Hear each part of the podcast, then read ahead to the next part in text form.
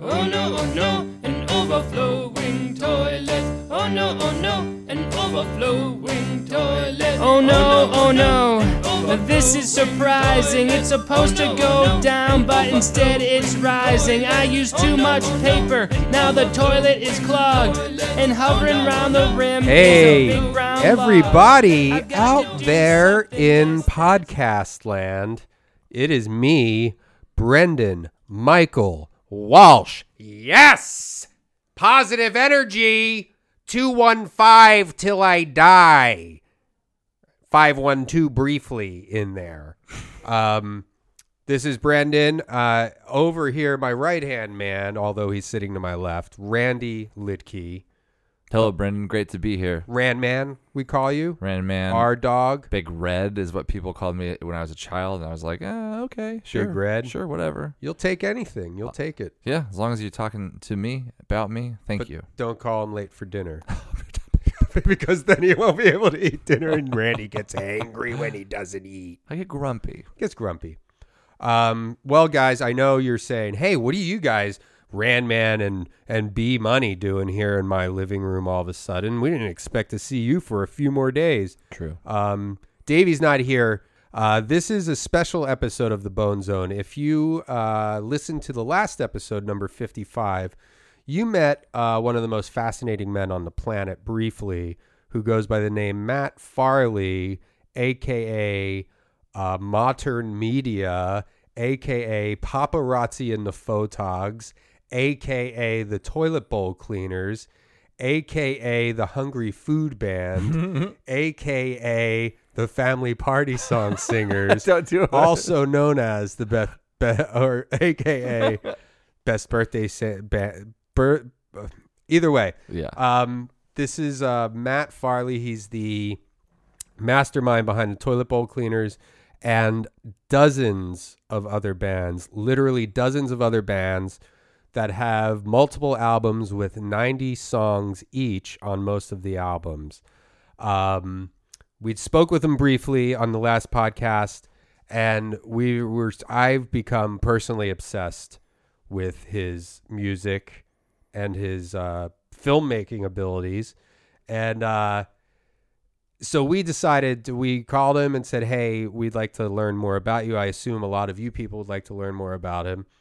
So we went and did an interview with him today, and this is an extra long episode. This we could make it a two-parter, but why? You can just pause it in the middle if you want to. It's over 2 hours talking with Matt Farley, the mastermind behind the Toilet Bowl Cleaners, among other bands. Randy, I'm shooting it over to Randy for the weather.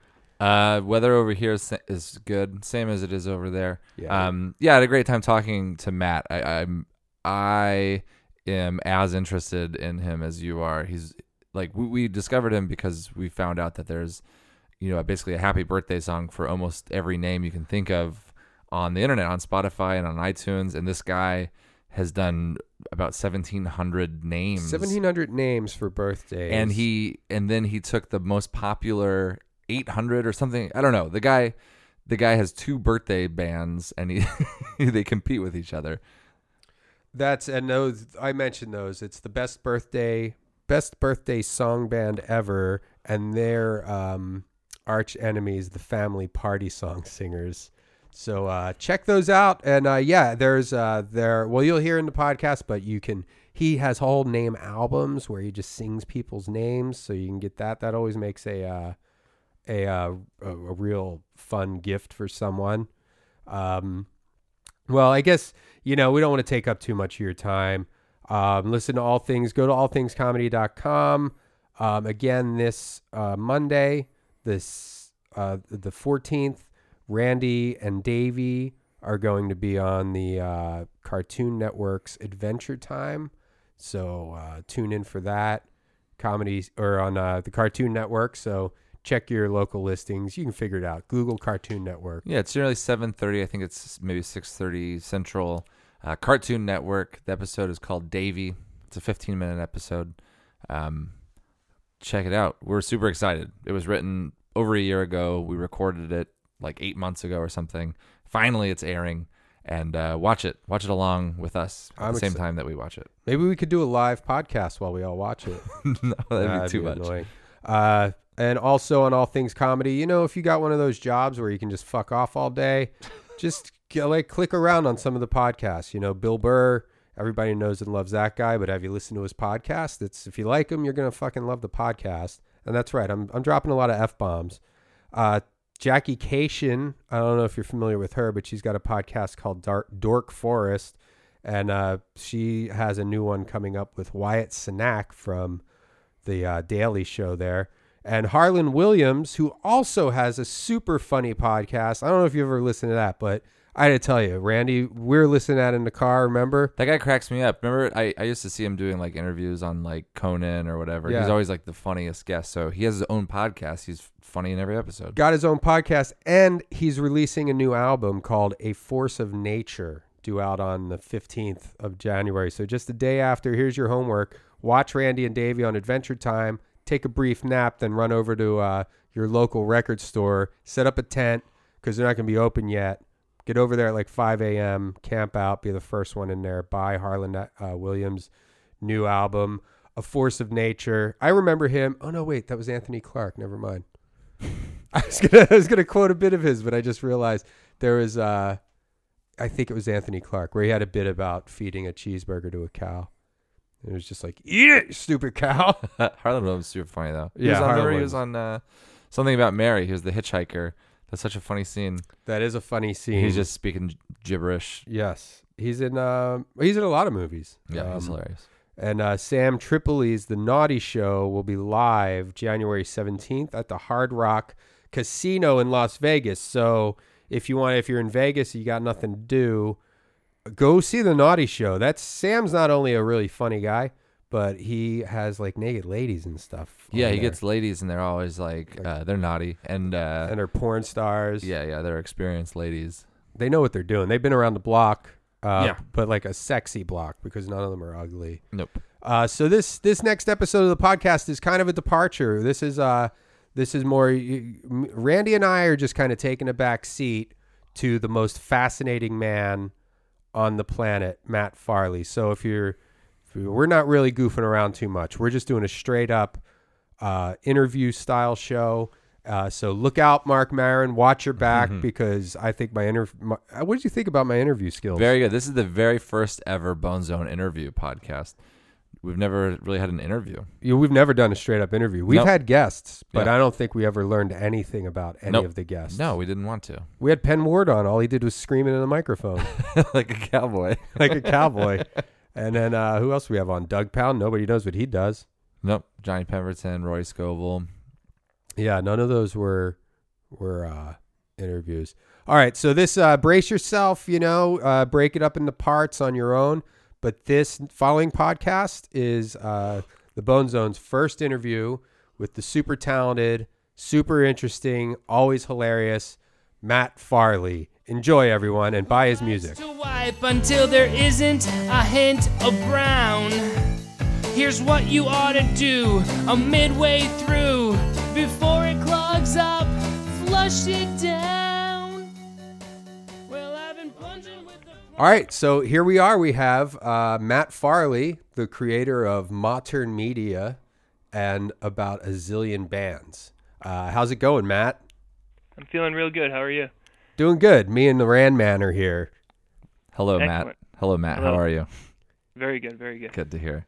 So as we covered in the last podcast, we covered a little bit that we had discovered you in November. We discovered your birthday music, followed by the Toilet Bowl Cleaners that we discovered 2 days ago.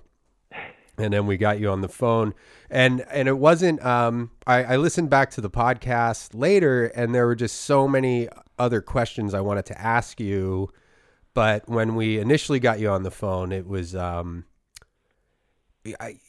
when your only exposure is your music, that we just discovered, I thought, we could possibly be phoning a super crazy dude right now. Yeah. And, absolutely.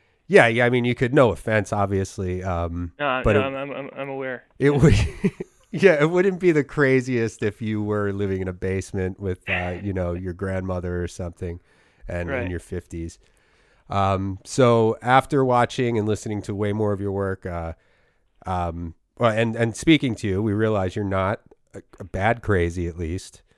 Right. So we have a ton of questions. I watched your movie, Freaky Farley. I watched that the other night, and I got to tell you, again, full disclosure, when you described it as the best worst movie, that's a hard thing to pull off. So I was a little, not that I thought that it was going to be bad, but I was like, okay, we'll see what this is all about. And I got to say, you pulled it off perfectly. I mean, that movie, everything about it was done well. Nothing was too obvious or over the top or predictable. And I thought it was a great job.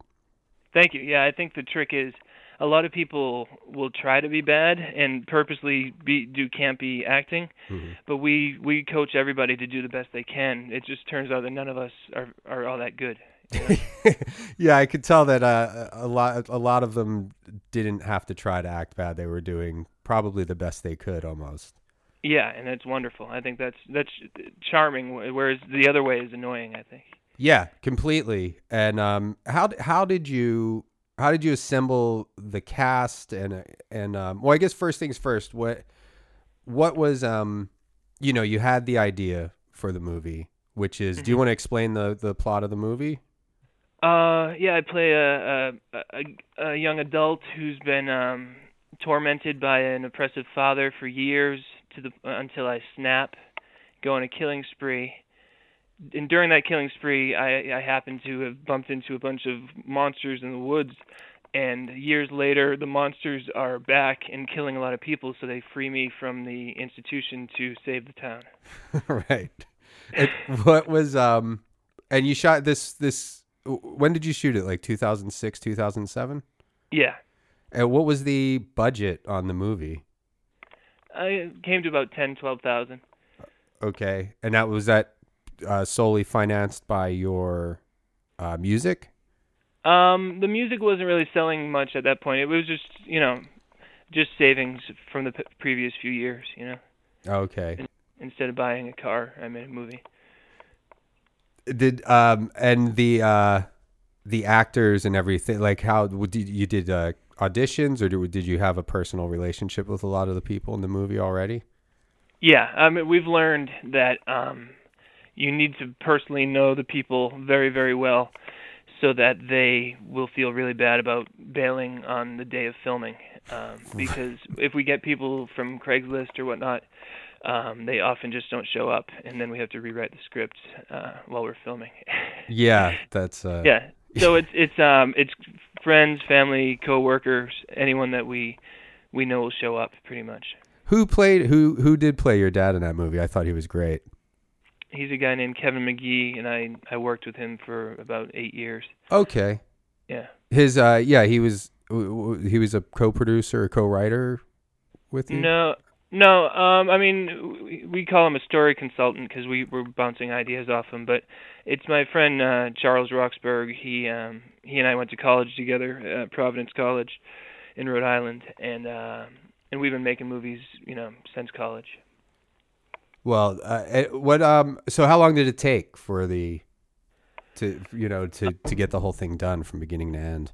Yeah, it was about 2 weeks in the fall of 2006, and then 1 week in the spring of 2007, of just, really long hours. And we were shooting it on film, which we figured out comes to about $30 per minute. Oh. So we were very much opposed to, second takes. You actually shot it on film, huh? Yeah. That's so crazy. We watch with my other friend Tom Scalzo. We get together for 48-hour horror movie marathons, and then we write books about it. You can get them on iTunes. It's Shock Marathons. But when we watch these movies, we kind of take notes and find all the best cliches from these bad horror movies of the 70s and 80s, and then we put them into our movies. That's perfect. What, and did you submit it to festivals or anything, or was there any kind of ultimate goal with the movie?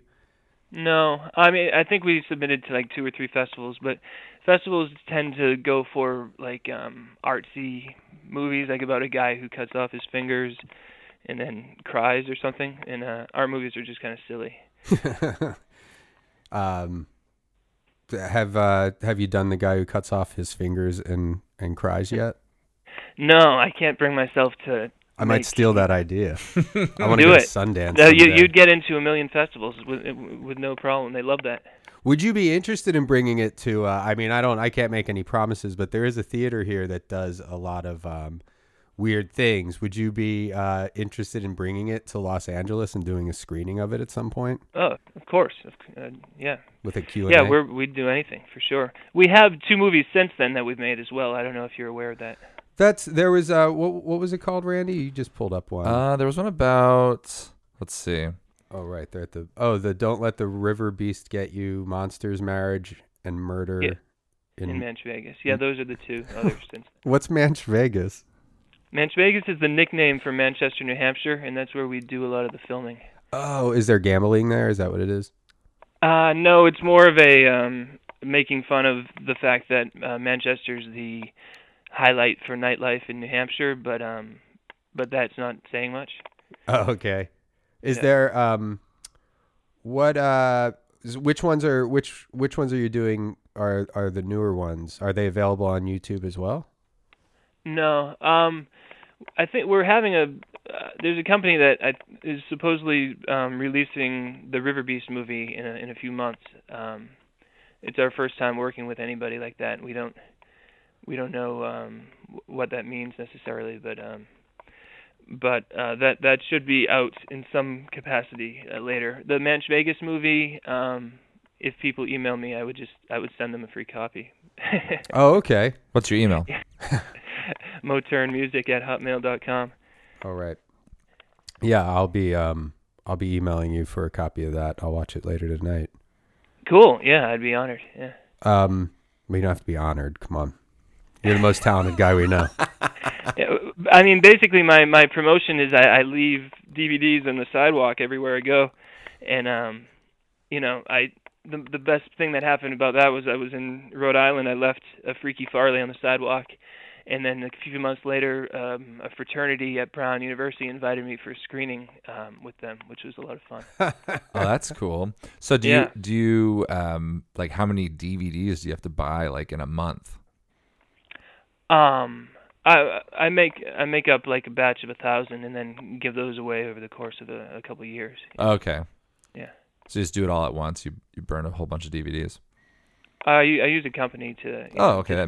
That makes a lot more sense than my idea. What do they go for? About like a bucket DVD. It's like if you get 1,000, it's like $1.75 per disc. Wow. So that's still a little bit of an investment.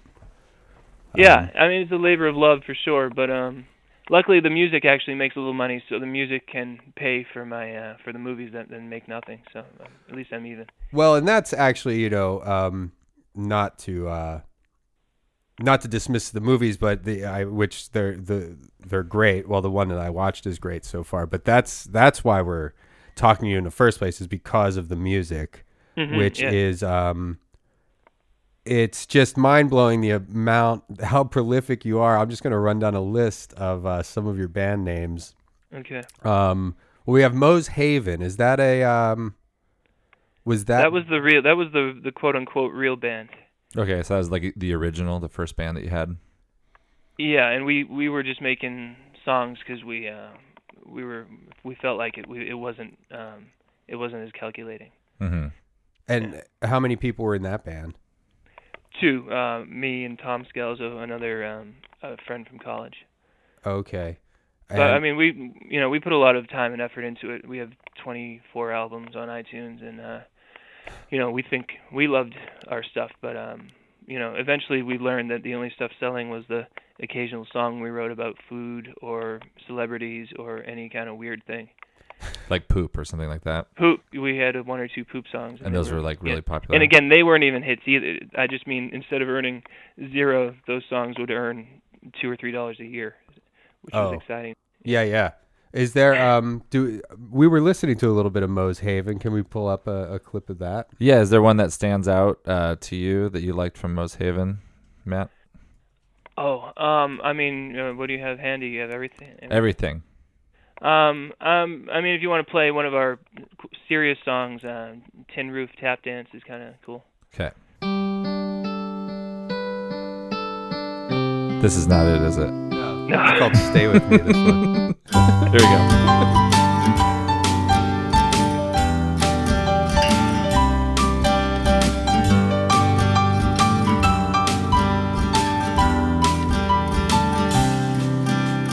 Love doesn't sparkle when the sun is bright. It's made for rainy days. It's made for foggy nights.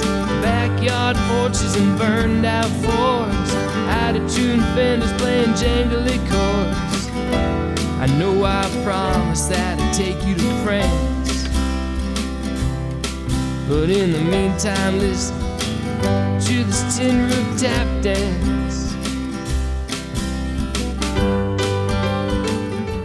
So it's a little more serious than the music. Oh, shit. Yeah. It, it's kind of just a straightforward singer-songwriter type thing. It's a little bit different than the Dingleberry song. Slightly. So that's, okay, so you have 24 albums of Moe's Haven. Yeah, and I might as well add, in 2006, our theory is if you write 500 songs, maybe one of them will be good. 2006, we forced ourselves to do a 30-minute album every day for the entire year. Oh my God! And then each month of that year, we took the best songs from that month and released an album. So you can see we have an album called January, all the way through December. So there's how much material just never got released? 365 minus 12, whatever that is. Yeah. But and then a few weeks after that, I had an 8-day listening party where I didn't leave my apartment for 8 days, and I played all 365 albums consecutively. Oh my! 32 people came during that week. And they stayed the whole time? No.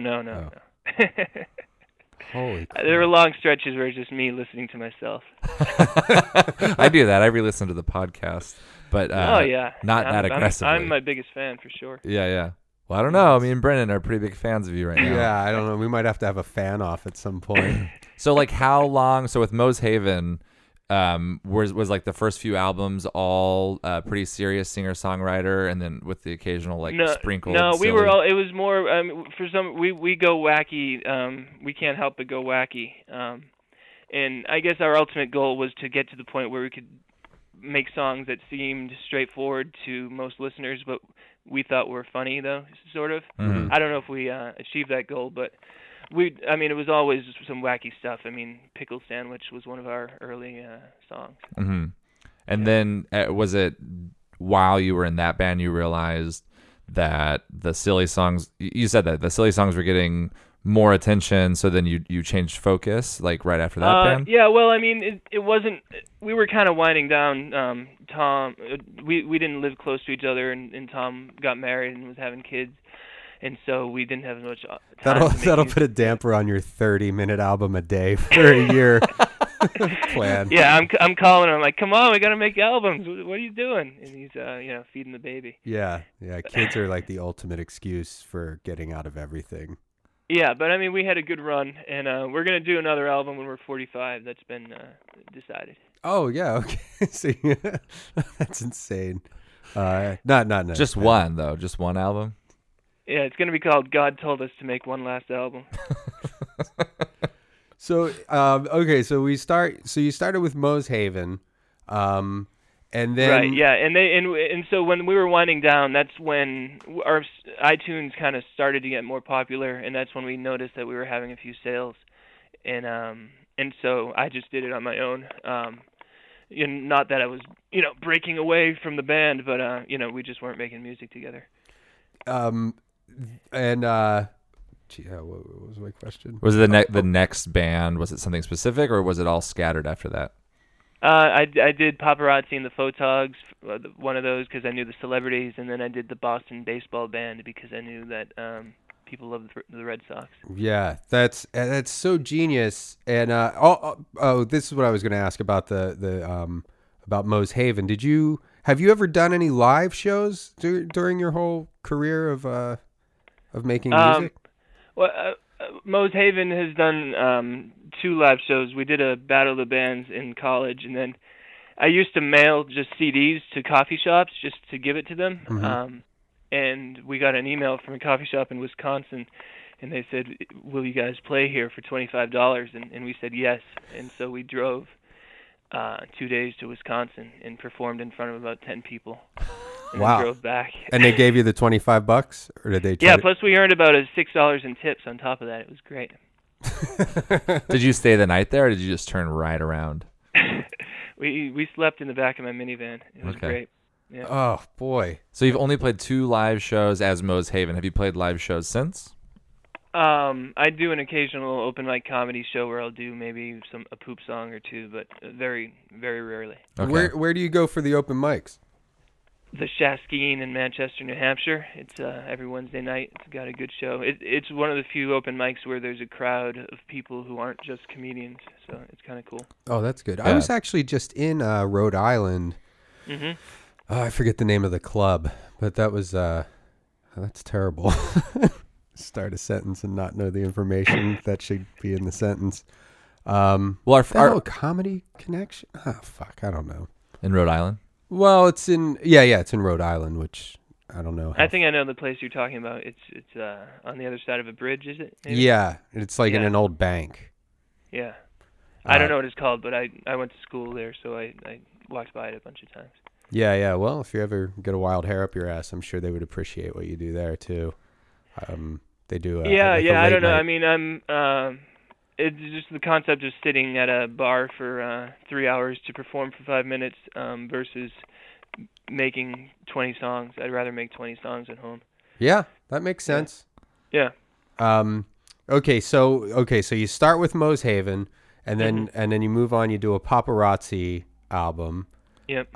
Which is all about, I don't know, it's all about celebrities. Each song is about a different celebrity, kind of, right?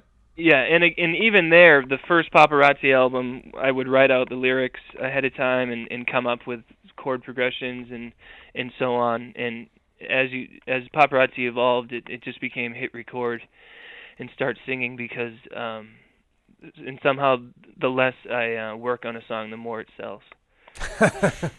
That's kind of the same with my jokes in comedy. Unless you think about it. Yeah, it's weird.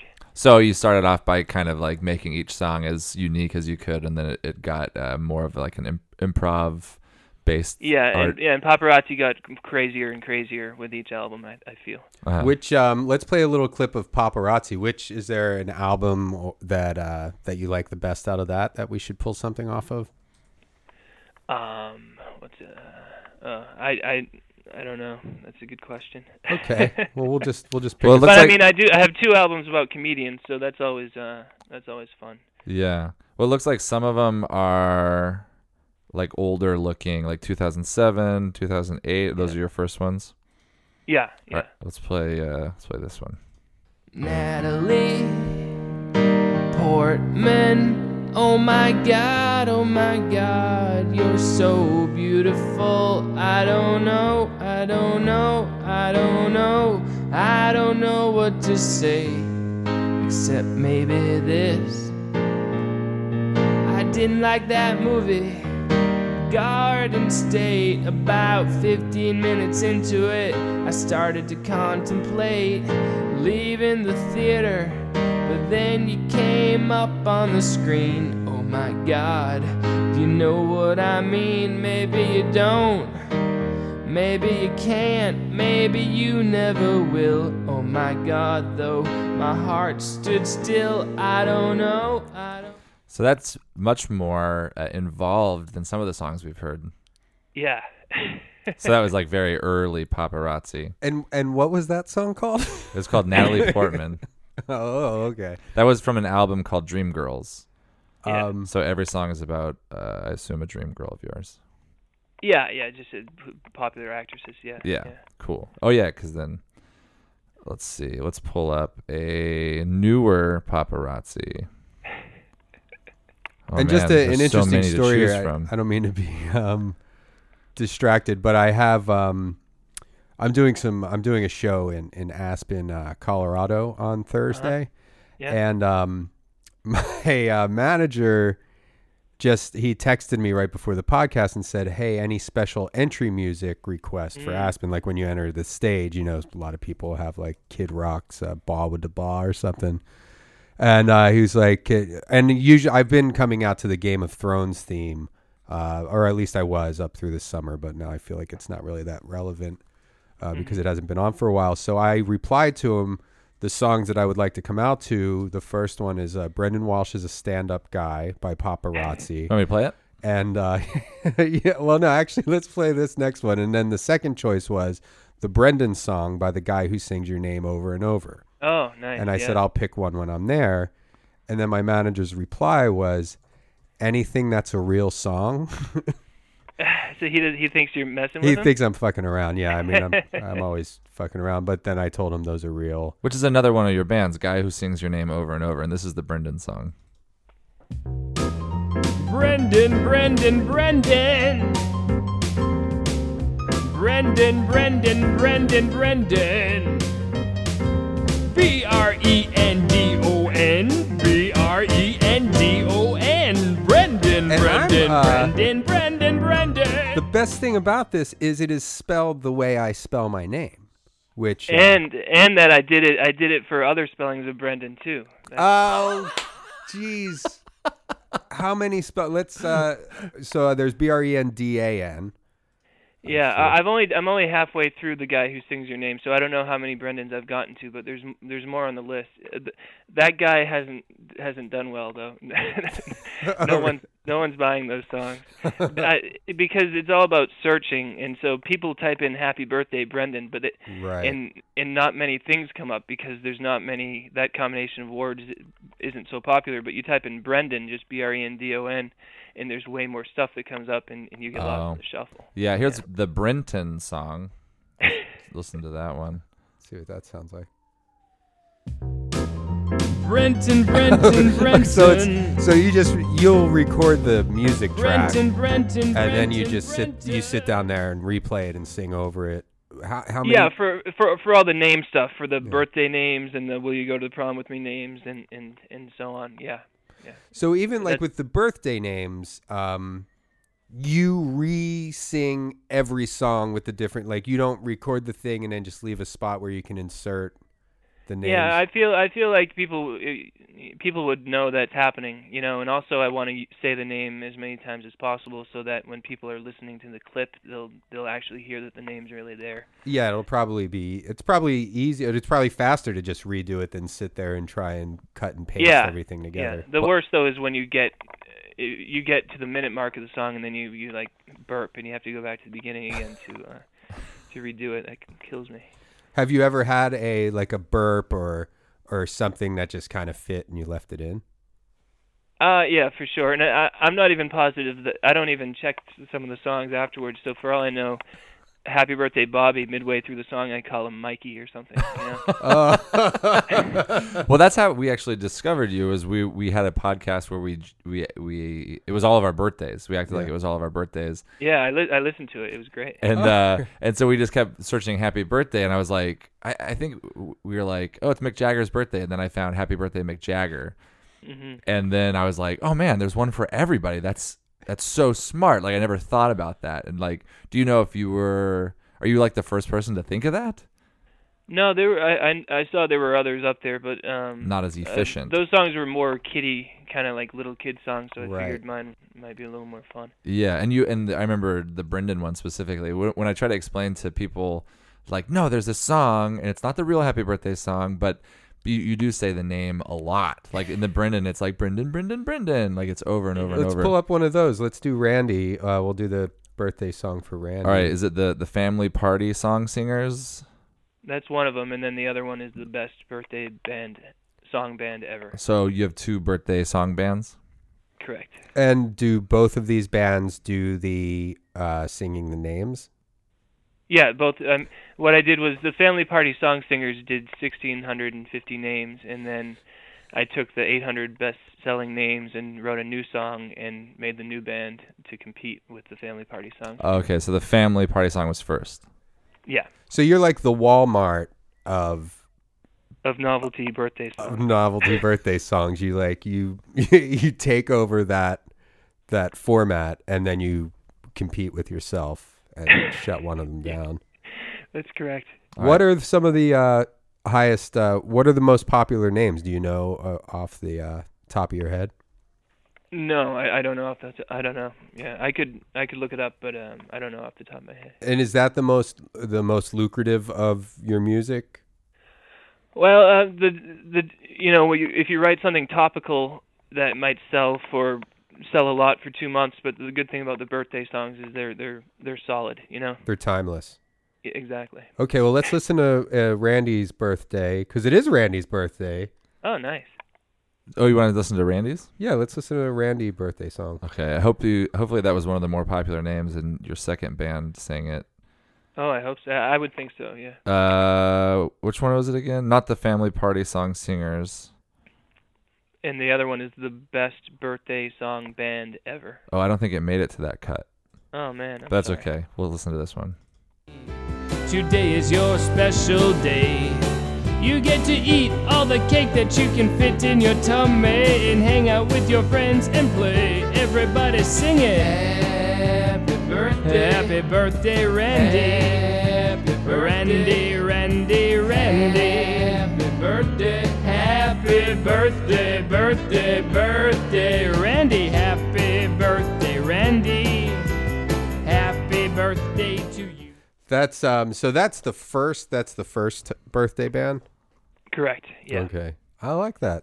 I did look at I wanted to purchase everything you have. Wow. And but I can't afford it. It would just cost thousands of dollars. Have you ever thought about putting together is there any kind of package? I mean, there's probably not a lot of. You're not thinking of this as an overall, musical library, really. I mean, maybe that's not the way to put it, but you're more interested in, it's like seeing singles, what hits and just throwing as much spaghetti against the wall. Yeah, I also thought it would be a fun mystery for people to slowly discover that, wait a second, that's the same guy who sings this and that's the same guy who sings this, Didn't take us very long. That's exactly what happened to us. It was fun, wasn't it? Yeah, because we heard, we were looking for sounds of puke and stuff, and then we're like, oh, there's this poop song, and then we listened to it. And the first two words were... Yeah, well, your voice is pretty recognizable, so we're like, that's cool, the same That's the same birthday, the Brendan is now singing about dingleberries. And we're like, we got to figure out who this is, That's funny, yeah. Have you ever thought about putting together a digital box set for available for $250, and you can just get everything? Or I haven't, and I wouldn't know how to either necessarily. Okay. You know what an idea might be is you can have an album. Released album, each album is just for one name, so that would be a gift that someone would buy for someone that they knew, happy birthday, Brendan, good to see you, Brendan, or everything's about Brendan. I would buy that for him, so I'd spend $10 on that. Yeah, that's a good idea. That's a great gift. Yeah. Are you bummed now that you have all that work to do? You're like, I have so much work I have to do now. Yeah. Because I try to do about 100 a day when I'm doing the name songs, and it just gets painful, Yeah. Yeah. God, it's got to drive you crazy. Mm-hmm. Now, do you should we play a poop song? Definitely. Yeah. Let's play a poop song real quick, and then we'll get into maybe a little bit more find out what makes you tick and a little bit more personal kind of questions. All right. I like the diarrhea bounce back. Oh, I like the diarrhea bounce back too. We listened to that yesterday. We listened to that in the car on our double date. And what's this one called? The poop song. Okay. And let's. And the diarrhea shoots fast from your butt. Once it hits the toilet, it bounces back up, and it stains the bottom of your toilet seat, and it also stains your butt cheek. It's called the diarrhea bounce back, bounce back. It's called the diarrhea bounce back, baby. It's called the diarrhea bounce back, bounce back. When the poop comes out with so much force, it won't just sit nice in the toilet, of course. No matter how well you try to aim, a mess is made and you're to blame. It's called the diarrhea bounce back, baby. It's called the diarrhea bounce back, bounce back. So that's the diarrhea bounce back for everyone out there. And yeah, for those of you listening along, most of you are probably on a computer. So just go ahead to iTunes and type in the Toilet Bowl Cleaners. And I believe that's what I started with. And I think you have 6 or 8 albums of the Toilet Bowl Cleaners. Yeah, it's 7 or 8, I think. Yeah. Yeah, so that's like right there when when I was inspired right after I watched your movie, I was like, you know what, I gotta support this guy. I'm just gonna buy everything he has.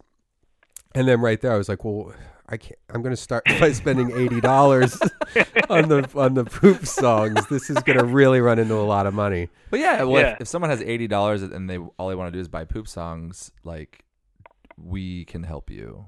We know where you can do that. Yeah, it's good. I mean, a lot of bands might have 1 or 2 poop songs, but no one competes with the Toilet Bowl Cleaners. So. I like how you refer to each band as like a separate entity, rather than Matt. But yeah, that's what what's funny though too is like the diarrhea bounce back. I was really pleased with the bass line and the lyrics and whatnot, mm-hmm. and the song where I just say poop and play the piano sells like 100 times more than the diarrhea bounce back. Yeah, I was thinking like that's the crowd pleaser. Yeah, we have. I mean, as comedians, we have jokes that are like that too, where it's like joke. I don't think it's funny, and it works every time. And, yeah, but oh yeah, there's sometimes the most, and that's true. That is a very good comparison because I had and it wasn't even a joke. That's the thing. With the least amount of effort and just mm-hmm. like zero work.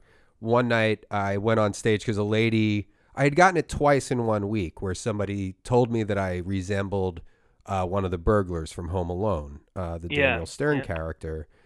And I went on, somebody had told me right before I got to the place where I was performing. And I was like, some lady just told me I look like one of the burglars from Home Alone. And everybody in the crowd just completely lost their shit because they're like, oh, yeah, that's kind of true, I guess. Uh-huh, yeah. And that always frustrated me because then I started just kind of opening with it here and there. Maybe I might have even done it on Conan.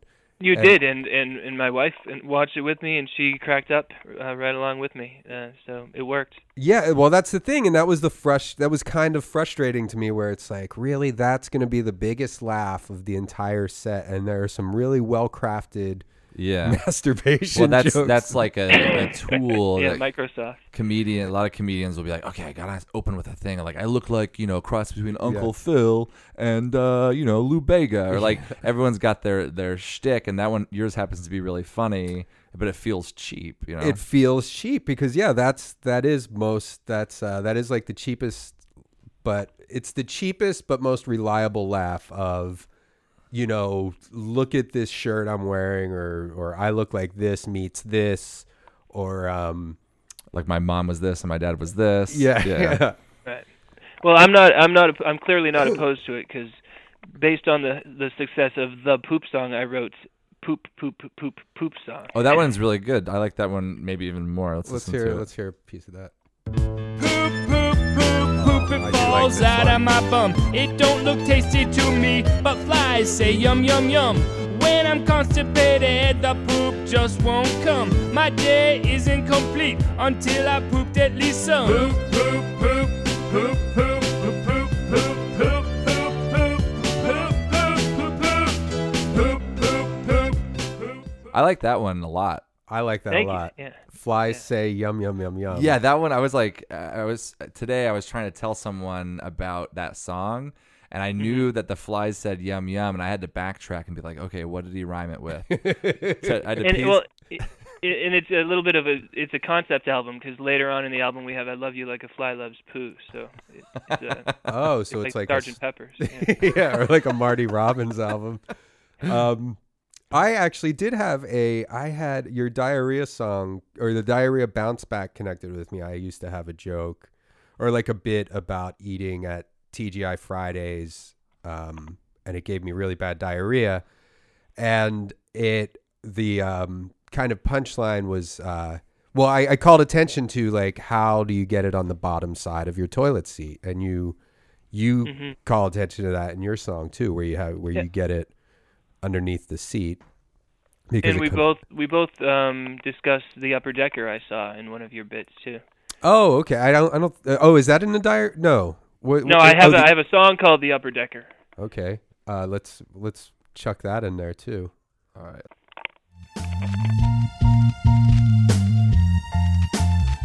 Oh, I like this. You're bored in your heart, you're bored in your soul, because your poop always winds up in a bowl. You're feeling sad, you're feeling blue, you need someplace new to put your poo. I'll give you some advice, I need no thanks. The coolest place to drop a load is in a tank. Sing it! It's called the Upper Decker. It's called the Upper Decker. It's called the Upper Decker. It's called the Upper Decker. It's called the Upper Decker. And for those of you out there who don't know what the Upper Decker is, it is when you poop into the toilet tank instead of the bowl. You don't want to do it at your house. You want to do it like if you're at a party and you don't like everybody there. I like the motivation for that song is just because you're bored of having your poop in a bowl. It's not because you're trying to pull a prank. You're just trying to mix things up. Which is like any other comedy Upper Decker song would be like, yeah, ha, ha, get 'em, you know? Yeah, that's a good point, yeah. So the what is the biggest selling genre? Is it the poop songs? Yeah. The poop is steady too. Also, because there might be a celebrity of the day that sells well for a few months, but poop and birthdays never go out of style. So those are real good. And lately, I've been having success with playing with the titles of other songs. Like you guys played the Gang Man style song. That was a bit of a hit for me. Oh, okay. Yeah, that was listed as kind of your top hit. And was your thinking in that is partially your thinking, because you're very shrewd with this. You really know what you're doing. And were you thinking like, oh, somebody might misspell it and accidentally buy my song? And there's no refunds on iTunes, right? I think there are, but I hear it's difficult. But you looked into it, okay? but. It's the complete opposite of artistic integrity. It's pure. Ooh, I bet people are accidentally typing in "Gangman." Yeah. Let me give them a song for that. But I also hope that the song is at least. My hope is that they accidentally type it in, but then listen to it and say, "Wow, that's funny." Yeah. More so than accidentally buying it. Well, yeah, that's the best possible scenario is like, yeah, you made money off of them accidentally downloading it, but also. Like they will be like, a good one, you got me, that's funny. Like, just even if they don't like the song, I think they'll find it funny. Or like, this guy. Yeah. Well, it's your own fault too. I had a little t-shirt business. I used to live in Austin, Texas, and I started selling shirts at a few boutiques, and they were all just silly. And one of them, like Austin, their slogan is "Keep Austin Weird." Because there's a lot of like old weird hippies down there. I mean, it's a great place to live. I lived there for over a decade. But one of my T-shirts, I copied the logo of Keep Austin Weird, but I just changed Austin to Autism. And they were in a boutique, and they stopped selling them not because they thought it was in poor taste, which I was on the fence about. A friend of mine really kind of hounded me into doing, and I was like, well, what the hell? It's easy to make a shirt. Yeah. And so I put them there, and they were selling okay, but then the lady that owned the store said, you gotta take these out because people are buying them thinking that it's the Keep Austin Weird shirt. Like, they just glance at it, it's the right font, it looks exactly like the shirt, and then they get it, at home, or they show it to someone, and they're like, why did you buy that? And then they would go in and want to return the shirt. That's funny. And I think they had a no return policy because it was like all, handmade, like it was like a everything was locally made, so they made me stop. I feel bad sometimes. I hope I don't want to be just that, you know, not that I don't want to have people buy it accidentally. So, you know, right. It's more just getting them that way. I have one called "We Are Probably Never Ever Getting Back Together," which is fun. Let's hear that. I was obsessed with that. Do you have anything for the Carly Rae Jepsen "Call Me Maybe"? Yeah, I have two. I have "Call Me Maybe," "No Pressure," and I have another one called "Maybe Carly Rae Jepsen Should Call Me Sometime." Oh man, well, you got to listen to these. I was obsessed with that song and "Never Getting Back Together." All right, here's the "We Are Probably Never Ever Getting Back Together." You treated me like a piece of crap throughout our relationship. You're a very mean person, and you were not nice to me. I'm sick and tired of you, and I do not want to be with you anymore. We are probably never ever getting back together. I am not just some kind of doormat that you can walk around on. I am a human being and I need someone to treat me nice. Therefore, I have come to the conclusion that we are probably never, ever, ever, ever gonna get back together. If you become a very nice person and you go through therapy. So that's, what's it called? We are probably never, ever getting back together. And that's by the Passionate and Objective Joker Fan, which is another one of your bands. Yeah, and he just sings about music and singers, yeah. Okay. Oh, okay. I want to do a whole album of songs about rock critics. I think that would be fun. Oh, yeah. It would be fun for the rock critics, I think, if they're just searching their names and then suddenly they see a song in which I talk about specific reviews they've done. That is a great idea. And you know what you should go for, too, because you see there are a lot of these movies that just look like garbage. And they just flash, you know, amazing. And the writing's really small of who the critic is. You should do some about like these phony ass, because it's always like Jan Stapleton from the Miami Underground Tech Report. Right, because they know if they write a positive review for a bad movie, then they'll get their name up on a trailer. It's brilliant. Yeah. I think there is a guy, I mean, I'm sure there's a few of them, but I do remember vaguely a few years ago where there was one guy who was called out specifically because every review he did was for a shitty movie. It was a glowing review for a shitty movie. So we could track him down. I respect that guy. That's right up my alley. I guess, yeah, he's like the film critic version of you. He's a niche. He's found his niche. So what's the... okay, so where... So did you grow up in Massachusetts? Yes, yeah. Peabody, which is north of Boston, right next to Salem. And how far away from there do you live now?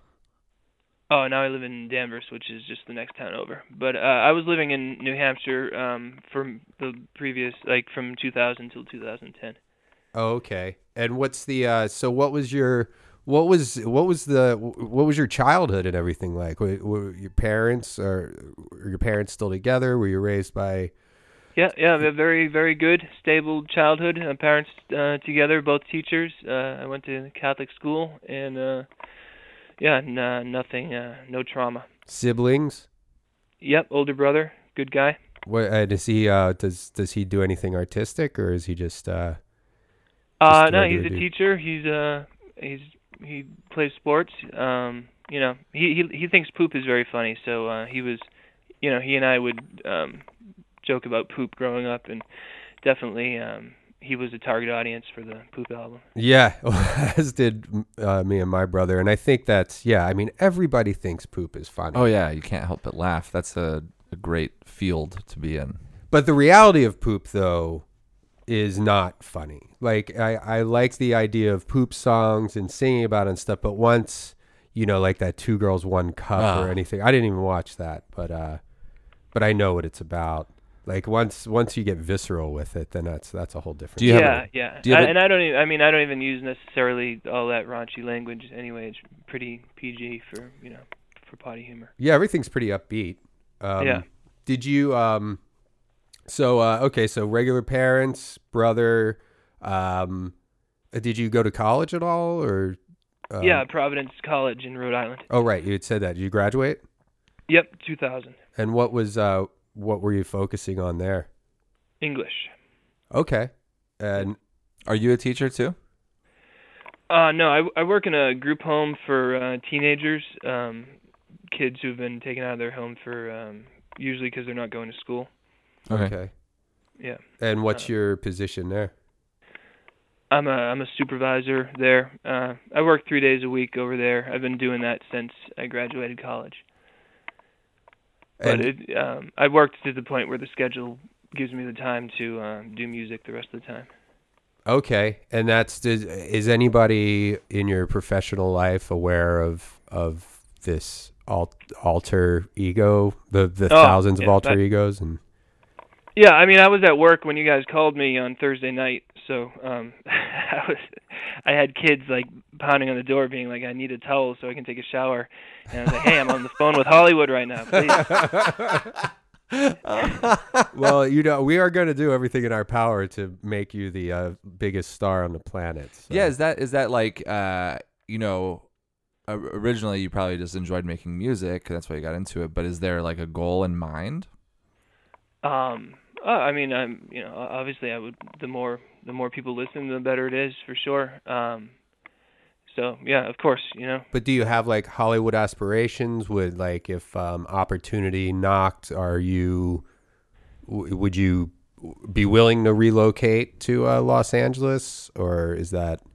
I don't really envision that being an option. You know, an option. But I mean, I kind of like the whole concept of artists, not necessarily, I don't even consider myself an artist, but creative people being in other parts of the country other than necessarily New York and LA, you know? Well, yeah, if you were in LA, you would probably not be recording so many songs.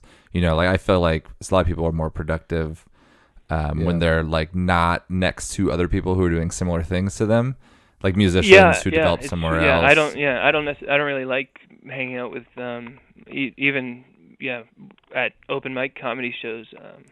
Well, no one likes hanging out with open mic comedians. Yeah. It's like each one of the guys individually are good to hang out with, but you put them all together and it's just like, get me out of here. It's intolerable. Yeah. Well, and the stand-up comedy scene is it's a scene comprised of damaged individuals who are also pussies.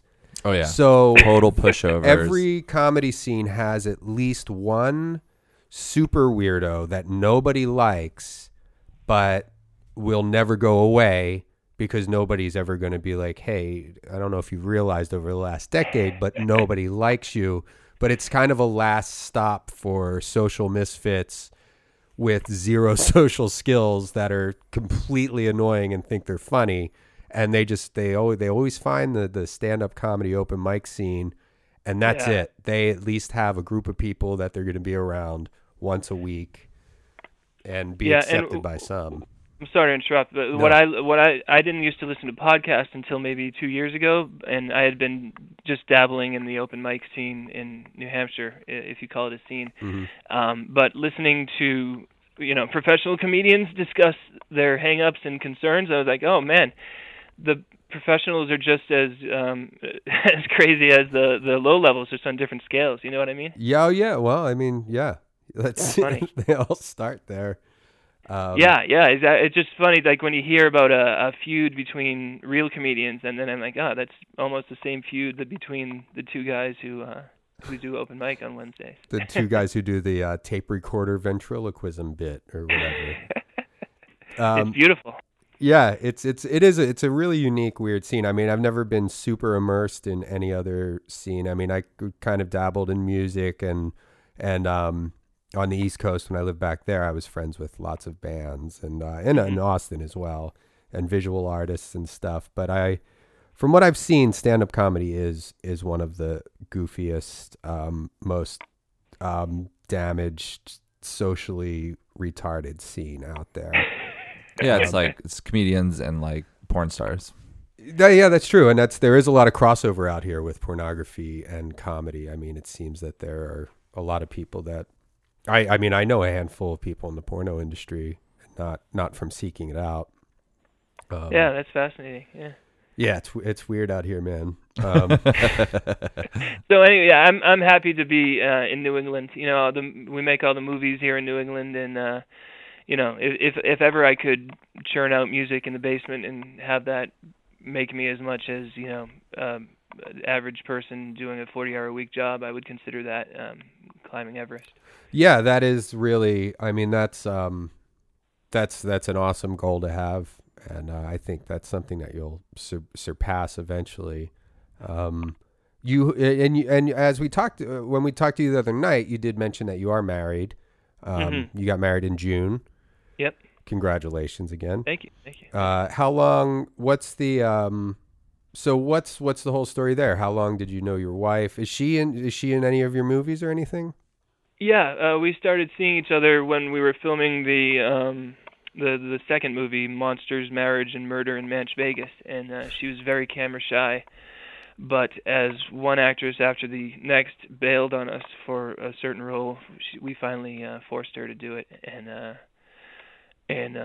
it went well, and she got a bigger role in the next one, and I mean, she's stuck being in the rest of them now.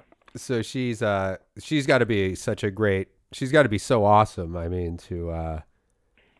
I don't want to say tolerate, but I mean, of course. Very unique... She is. And is she in I try to hold back. I mean, it's not, you know, my instinct every time, you know, I've been in the basement all day. She comes home from work. I'm going to be like, wait till you hear the songs I made, but I have to just kind of suppress that. Oh yeah. Yeah. Is she in Freaky Farley? No. She didn't make it to the big one. Well, that was before that. But also, if you wanted to be like, hey, listen to all these songs I recorded all day, it would take a whole day to listen to them. Yeah, she hears plenty. She was listening to this interview until about 10 minutes ago, and then she'd had enough. Does she crack up to some of the grosser songs, or does she think that's immature? Oh, no, she likes it. She cracks up. Okay, good. Yeah, I mean, she'd have to. Okay, she's out of town. I've got to record these poop songs. And what does she do for a living? She's a dental lab technician. She makes dental implants. Oh, wow. That's her main thing. Is she from that area too, from New England? Yep. How long did you know her before you guys got married?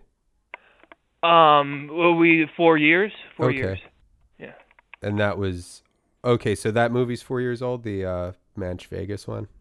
Yeah, I guess it was, we finished it in 2009, yeah. Oh, okay. Did you have a musician play your wedding? We just had a DJ, yeah, and I did not have him play any of my songs. Okay. Do you have a wedding album? I have 5 albums of Will You Marry Me songs, Mary Will You Marry Me, Cindy Will You Marry Me, so on and so forth. We did, that's right, we did find one of them. How many did you say you have? There's 5 albums with, 100 songs each. And what's that band called? The Wedding Proposal Song Music Band. Are you running out of names for your bands? Well, it's calculating because I just think maybe people will type in wedding music or, you know, proposal song, and so I just try to get those words in there. Yeah, let's. But that album is a flop, also. No really? Kidding. Yeah. Well, the prom songs are a big hit because I think teenagers are gonna do a silly thing like sing a song, but I don't think guys are actually going to play this. Yeah, can you imagine? It was like, how did he ask? He's like, well, there's this guy who records everybody's mostly name. Mostly poop songs. Yeah, it is that'd be something that Brendan and I would do, but Randy fake proposed. It's for the true fans. Randy fake proposes to his girlfriend all the time, or at least that was like something you were doing last year a lot. Yeah, I used to propose to her at like comedy shows. What's her name? Chelsea. I'm going to play it right now. Okay. Okay, here we go. This is... You got to turn it up, bro. Hey there, Chelsea, will you marry me? Please, can we get her on the phone? Chelsea, will you marry me? I'll be the happiest guy you'll ever see if you'll agree to marry me. I talked with your daddy, told him... those I'm in the red for those albums. Now, what's the I mean, it's mostly just it costs you time. These albums don't. Yeah, are you familiar with CD Baby? Oh yeah, of course. That's what I used to release it, and they charge you like $50 an album. Oh. But usually, I make that back in a month or two, and then it's good. Yeah, you just have to sell like 5 or 6 albums to get that back, right? Yeah. Let's go down the list here. How much do you did say in the text that you have all night, but can we keep you for a little while longer? No, I could. Once I had a friend who wanted to do a documentary about me, and he was interviewing me, and he fell asleep during the interview, and I wore him out. Oh, okay. Well, that's perfect. I mean, that's not our goal with the podcast fans, but I think we'll have this sprinkled with enough music to keep everybody listening. Right. We might have to do, we'll go back to the poop songs, but I'm just going to rattle off. This is the names of all of your bands. Feel free to interject if there's anything that, a funny story or anything or anything you want to say about them. But sure. I'm just going to go down and read them. And there's literally, it's probably about 100 listed here. So we have, we already talked about Moe's Haven, Paparazzi and the Photogs, The Passionate and Objective Joker Fan, which I'm really interested in that name. How did all that come about? I don't know. The first album I did was all about Bob Dylan, and he has a song called Joker Man, and so I thought that guy was only going to have one album, and so he's a passionate yet objective and funny fan of Bob Dylan. That was just okay. You see, I thought it was the Joker from Batman. Yeah, I was thinking that too, and I just thought it was a weird guy. Okay, so we have The Passionate Objective Joker Fan, The Toilet Bowl Cleaners, which obviously we're familiar with, The Singing Animal Lover. He's doing well. Yeah, he's good. Oh yeah, is a good one. People like animals. I'm running out of animals to sing about, but he's got 2 albums with like 80, 90 songs per album, and they're pretty successful. Are you yourself an animal lover? Do you have any pets? We have a dog, but my wife wanted it much more than I did. But what type of dog is it? It's a cockapoo. Do you have a cockapoo song? I don't think so. No, I don't know for sure, but I'm sure I could go deeper into different breeds, but I'm not sure if that sells quite as well as I love my dog. Yeah. That could cause some problems between you and your wife. Next argument. Wait, have you ever been in an argument and she's like, "Well, you haven't even written a song for our cockapoo." Throw that in your face. Oh, you have 180 songs about animals and not one's about ours. So would you say you're not really an animal guy then? You don't really... I'm very much not an animal guy. And you'll see later in the list, there's the strange man who sings about dead animals. Right. Yeah, we'll get to... Okay, we'll get to that. Should I play an animal song? Yeah, let's play an animal song. Is there any that... is there any that you would want me to play? Well, again, the big hit is the llama song where I just sing the word llama over and over again. But that's not where your heart is. Yeah, where's your heart? If that's a big hit, everybody's already heard that one. I like people look like their dogs sometimes. Oh, okay. That's good. I listened to some of that the other night.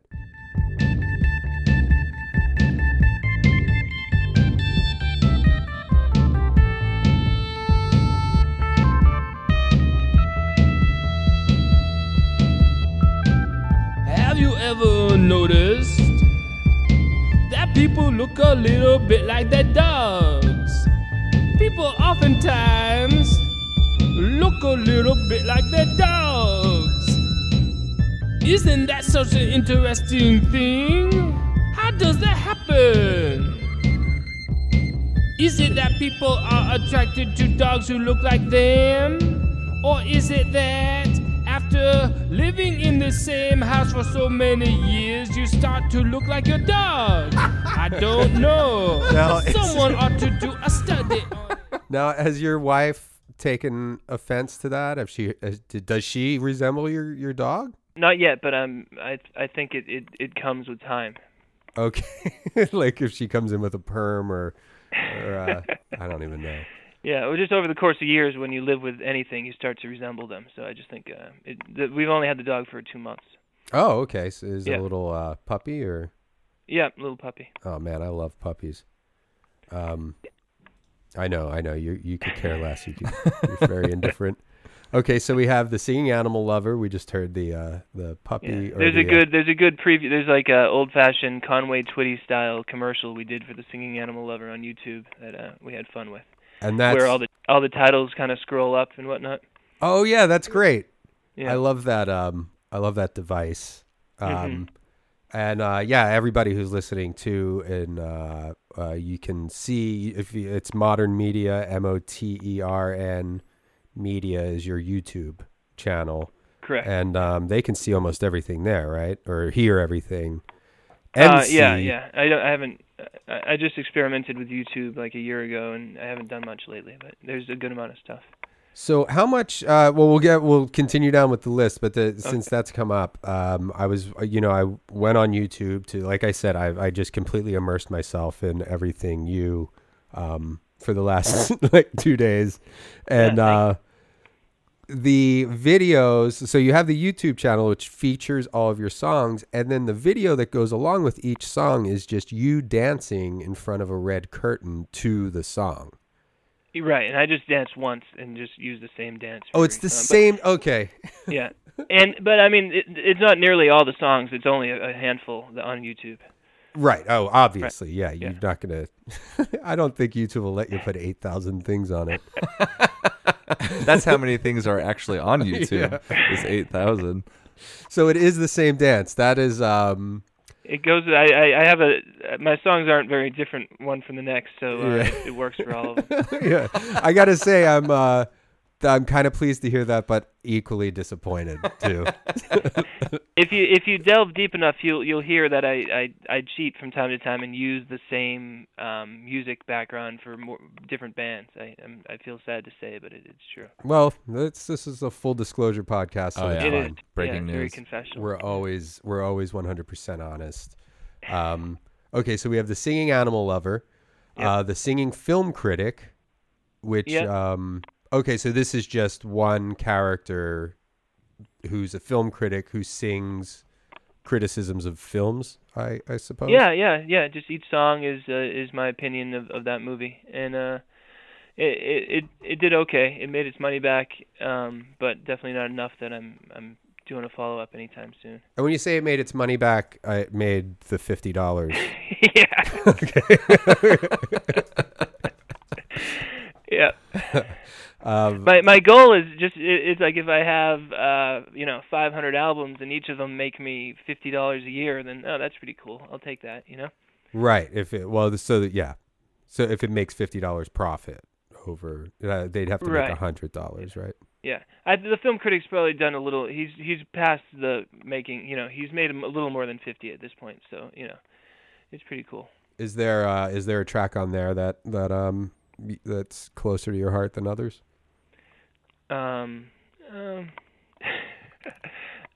What's a good one? Citizen Kane's good. Okay. Citizen Kane, one of the it's always on in the top. It's like always like the number one on every critic's list. Right. Of movies of all time.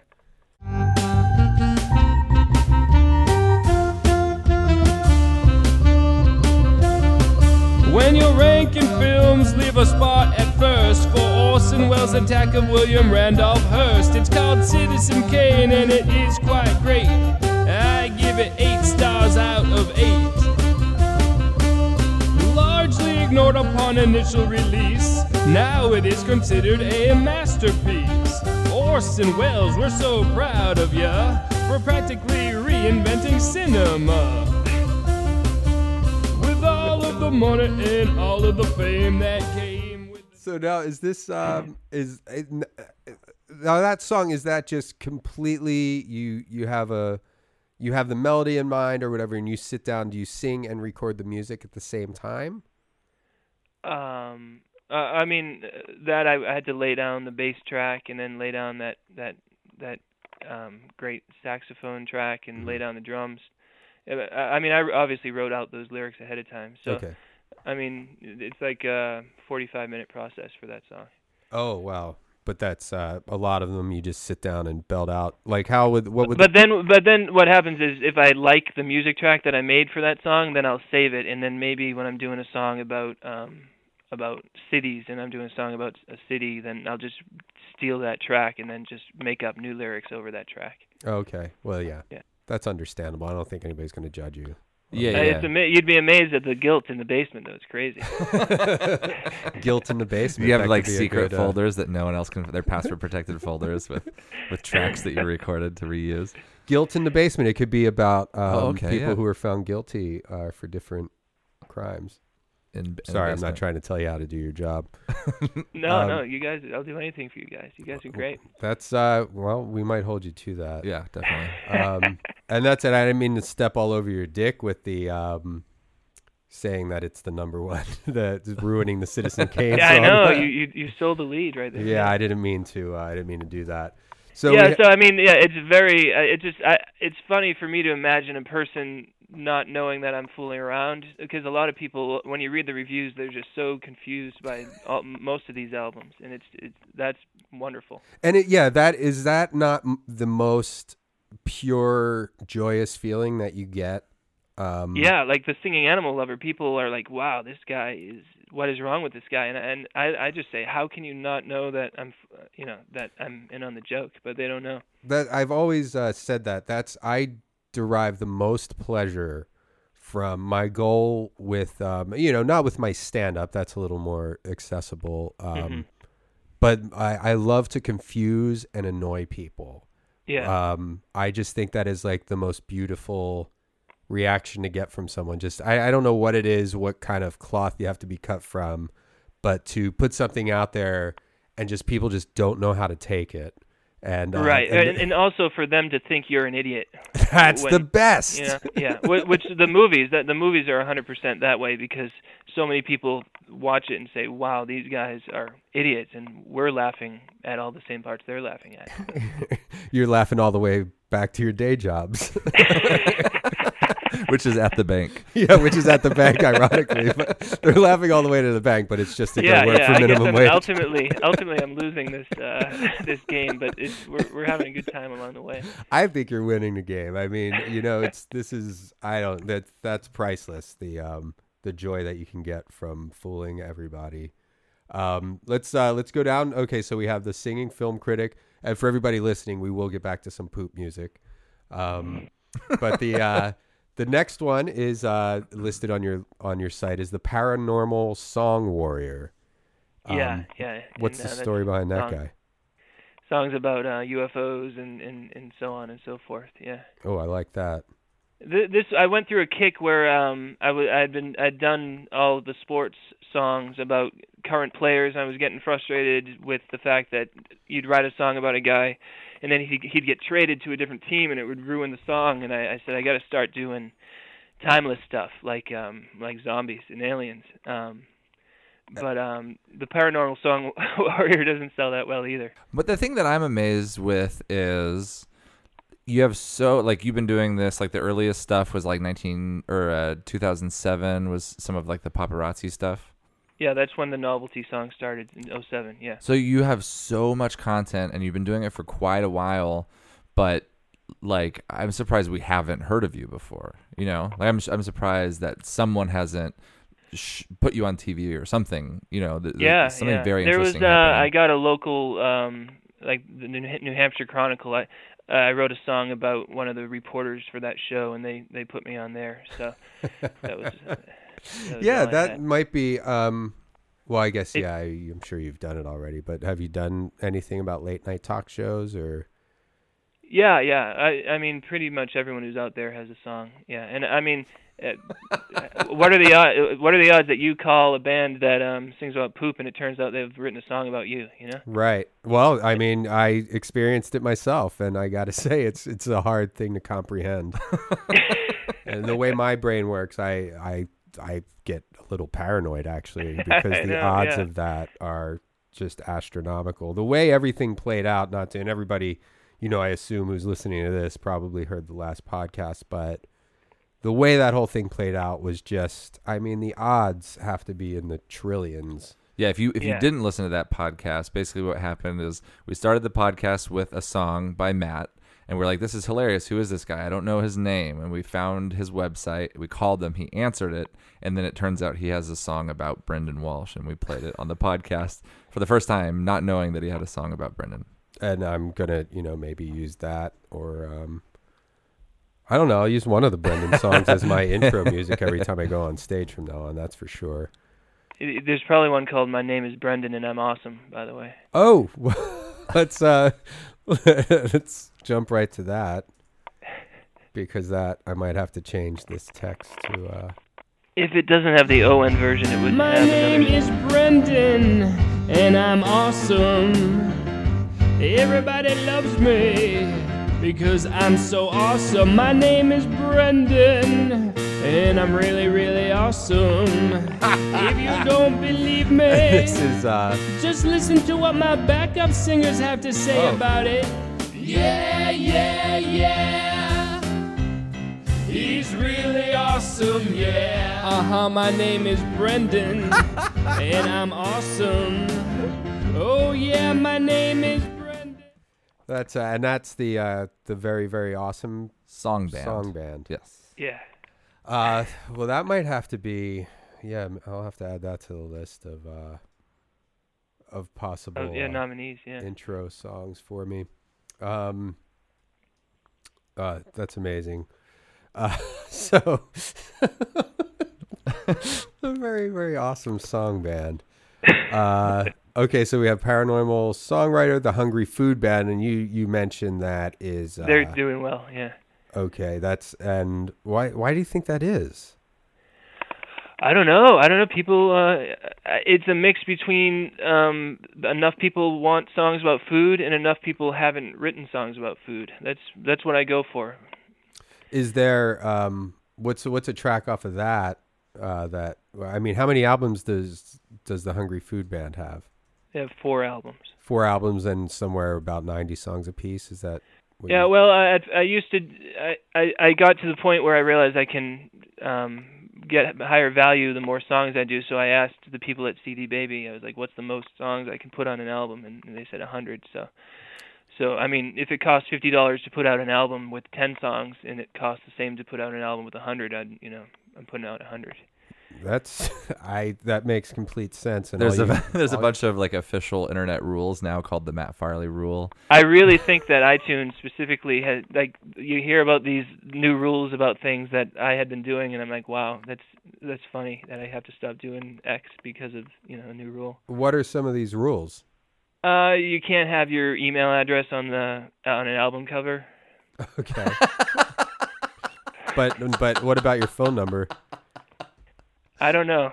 I don't have my phone number on the cover, but I sing it. It's part of the lyrics of songs. Well, and I saw it's at the end of your movie. It's listed at the end of your movie. Right, and it's, listed at the end of some of the paparazzi. Well, that's another thing we'll have to get into. The paparazzi just monologues that there, it seems to be on least YouTube. Like a few dozen.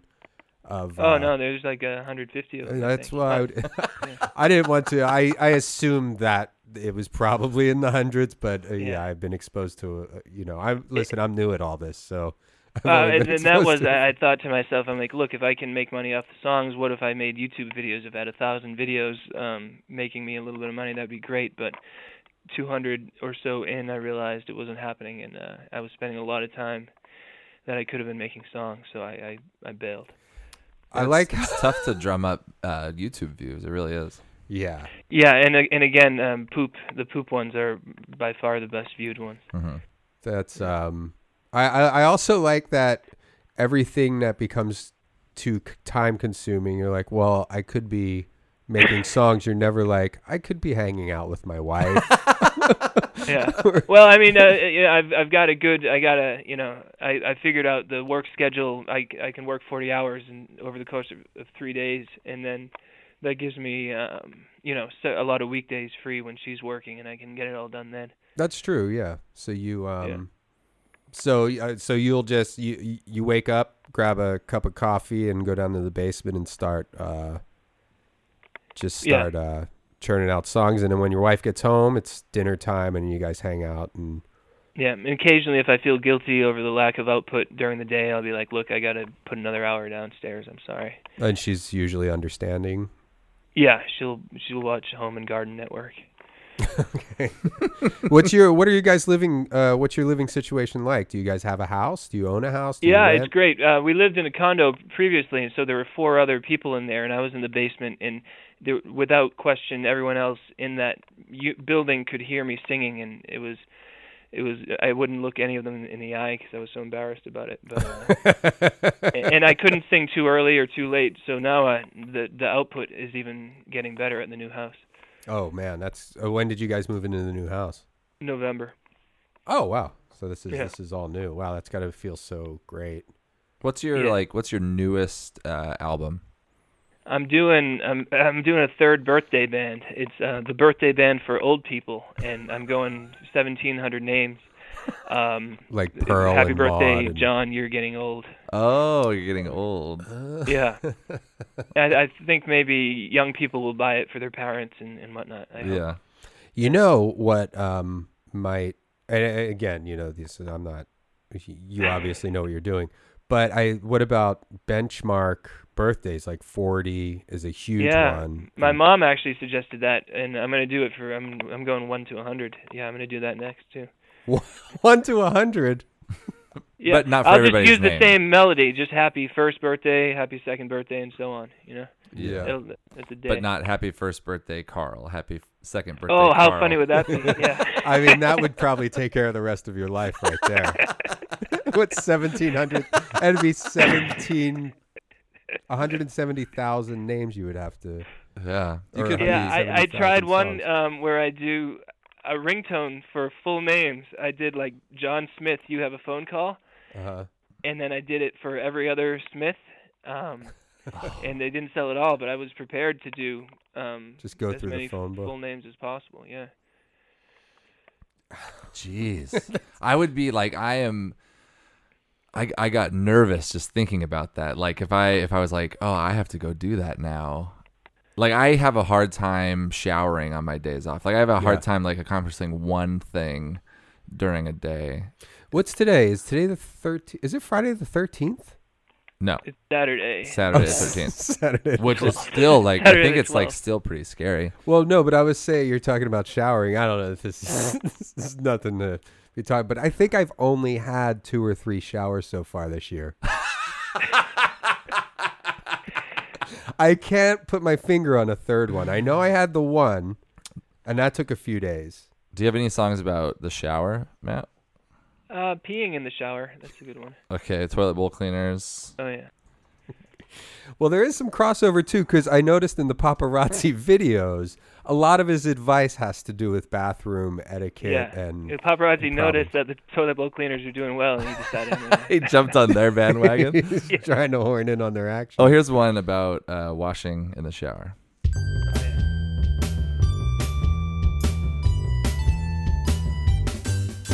I've lathered my hand with the soap, and I hope that when I'm finally done, my fingers don't smell just like my bum.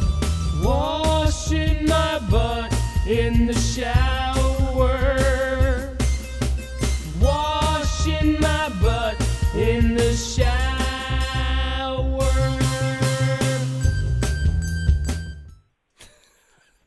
That's great. I don't think that's a common fear. Your fingers are going to smell like your bum if you're washing it. Wait, I want to play this one because this one was one of my favorites. It's called Corn in My Poop. Oh, this is a good one. Corn in my poop, I got corn in my poop. I got corn in my poop, I got corn in my poop, I got corn in my poop. I've got corn in my poop, I got corn in my poop, I got corn in my poop. All the other food I eat gets transformed into a big brown mushy ball. But when I eat the corn, it comes out not having changed at all. I got corn in my poop, I got corn in my poop, I got corn. I got corn in my poop. I got corn in my poop, I got corn in my poop, I got corn in my poop. I got corn, corn, corn, corn, corn, corn, corn in my poop, poop, poop, poop, poop. Or would I even notice the difference? Or would I think that it tasted great if I extracted the corn right out of my poop and put it on my dinner plate? I got corn So, and that's something Randy and I listened to the car on our way to our double date. We were on the way to dinner. Were the ladies in the car? They were in the car, yeah. Yeah, nice. Yeah, they were in the back seat. We made them pipe down. We made them. They were actually whispering a conversation while we listened to your song. Because we yelled at them. Yeah, because we had to listen to it on Randy's phone. We couldn't plug it through the stereo. Yeah. That's a great one. Let's hear. I want to hear the peeing in the shower song. Can you pull that one? Let's see. God, I just searched Toilet Bowl Cleaners pee. You know what? the first album isn't on Spotify for some reason, and that's from the first album. You could at least get it on iTunes. Oh, go to iTunes and do that. Yeah. I don't know why that is.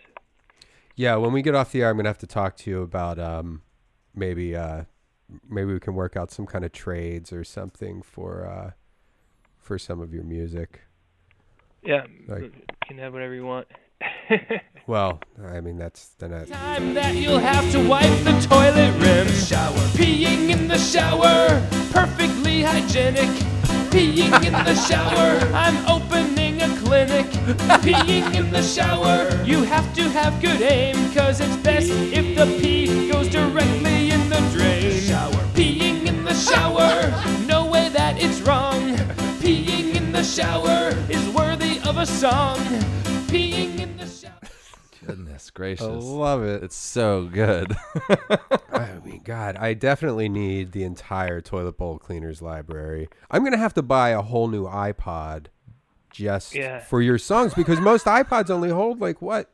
I mean, I if you get the huge gigabyte. Yeah, I don't know. But like if you just get an iPod Nano. Well, let's ask him. How many external hard drives do you have? Oh, that's true. I just have them on CDs. Yeah, the vault. I mean, I just have one copy of each album back here. But I mean, they're up on all the sites. Yeah, you'd have to buy all your music back if something happens to your vault. It's like a snake eating its own tail. I'd get most of it back on the other end, so it's okay. Oh yeah, you're buying it from yourself. And then that month, I'd be like, "Wow, look at all the sales this month." Yeah, you'll get 30 or whatever it is, 60% of what you spent. Yeah. I love how specific some of them are too, because it's like Thanksgiving turkey farts, pee on the Christmas tree, Easter bunny poop pellets. Let's pee. Let's hear some pee on the Christmas tree. And for those of you just joining us, I don't know why you would just start the podcast in the middle, but we're talking to Matt Farley, the mastermind behind Motern Media, M-O-T-E-R Media. Check that out, moternmedia.com. And there's a list of all of his bands, and you can go through, sample some on Spotify. I mean, you get a fraction of a penny for each sampling, and then go to iTunes and buy some stuff. Because what else are you going to do with your money? Give it to somebody else? You'd make a good gift. Buy an album, burn it on a CD, and give it to someone. At least, yeah. There's any name. Any of your friends, go out there, get the birthday. If they have a birthday coming up, that's a perfect 99-cent gift. And you'll be the life of the party. You spend 99 cents on a gift, plug your iPod into their whatever dock they're playing it through, and you'll be the hit of the party, and everything will spread word of mouth. And this guy will not; he'll be working in the basement of a mansion by 2015. I hope. There's a lot of. I've done a couple of custom. Some people have called and been like, "Hey, you don't have Happy Birthday blank. Can you do that?" And I've actually done a few for really obscure names. Oh, which is fun. And you just that's just free of charge. They'll, just as long as they download it. It's good. Send out some good vibes. Yeah, that's great. So this is, what are we, peeing on the Christmas tree? Pee on the Christmas tree. I like to pee on the Christmas tree, pee on the Christmas tree, pee on the Christmas tree, pee on the Christmas tree, pee on the Christmas tree, pee on the Christmas tree, pee on the Christmas tree, pee on the Christmas tree. A little known fact was discovered by me. And that's that the best way to have a great Christmas tree is to fill up that watering can with warm yellow pea. Then watch the tree thrive, just wait and you'll see. I like to pee on the Christmas tree, pee the Christmas tree. Pee on the Christmas tree. Pee on the Christmas tree. Pee on the Christmas tree. Have you? Is that based on any kind of? Have you ever tried that? No. I'm pretty conservative in life. I'm just down in the basement. I just think of some weird stuff, though. You know. Yeah. Well, in the movie, though, you know, I mean, it's not. You're not a complete closet weirdo. I mean, you're right out there in the movie, and you definitely come off as a real crazy guy. Yeah. I just mean in art and in the creative things, I'm pretty wacky. But you know, when you're off the clock, you're not upper decking or peeing on anybody's Christmas tree. No. Although I do sing to the kids at the group home quite a bit, to the point where they're like, all right, enough. Are these like teenagers? Is that what you said? Yeah, teenagers have to live in a group home, usually because they're skipping school or whatnot. Gum-chewing smart asses. Yeah, they've been known to say, your poop songs are stupid. Are you singing the poop songs to them?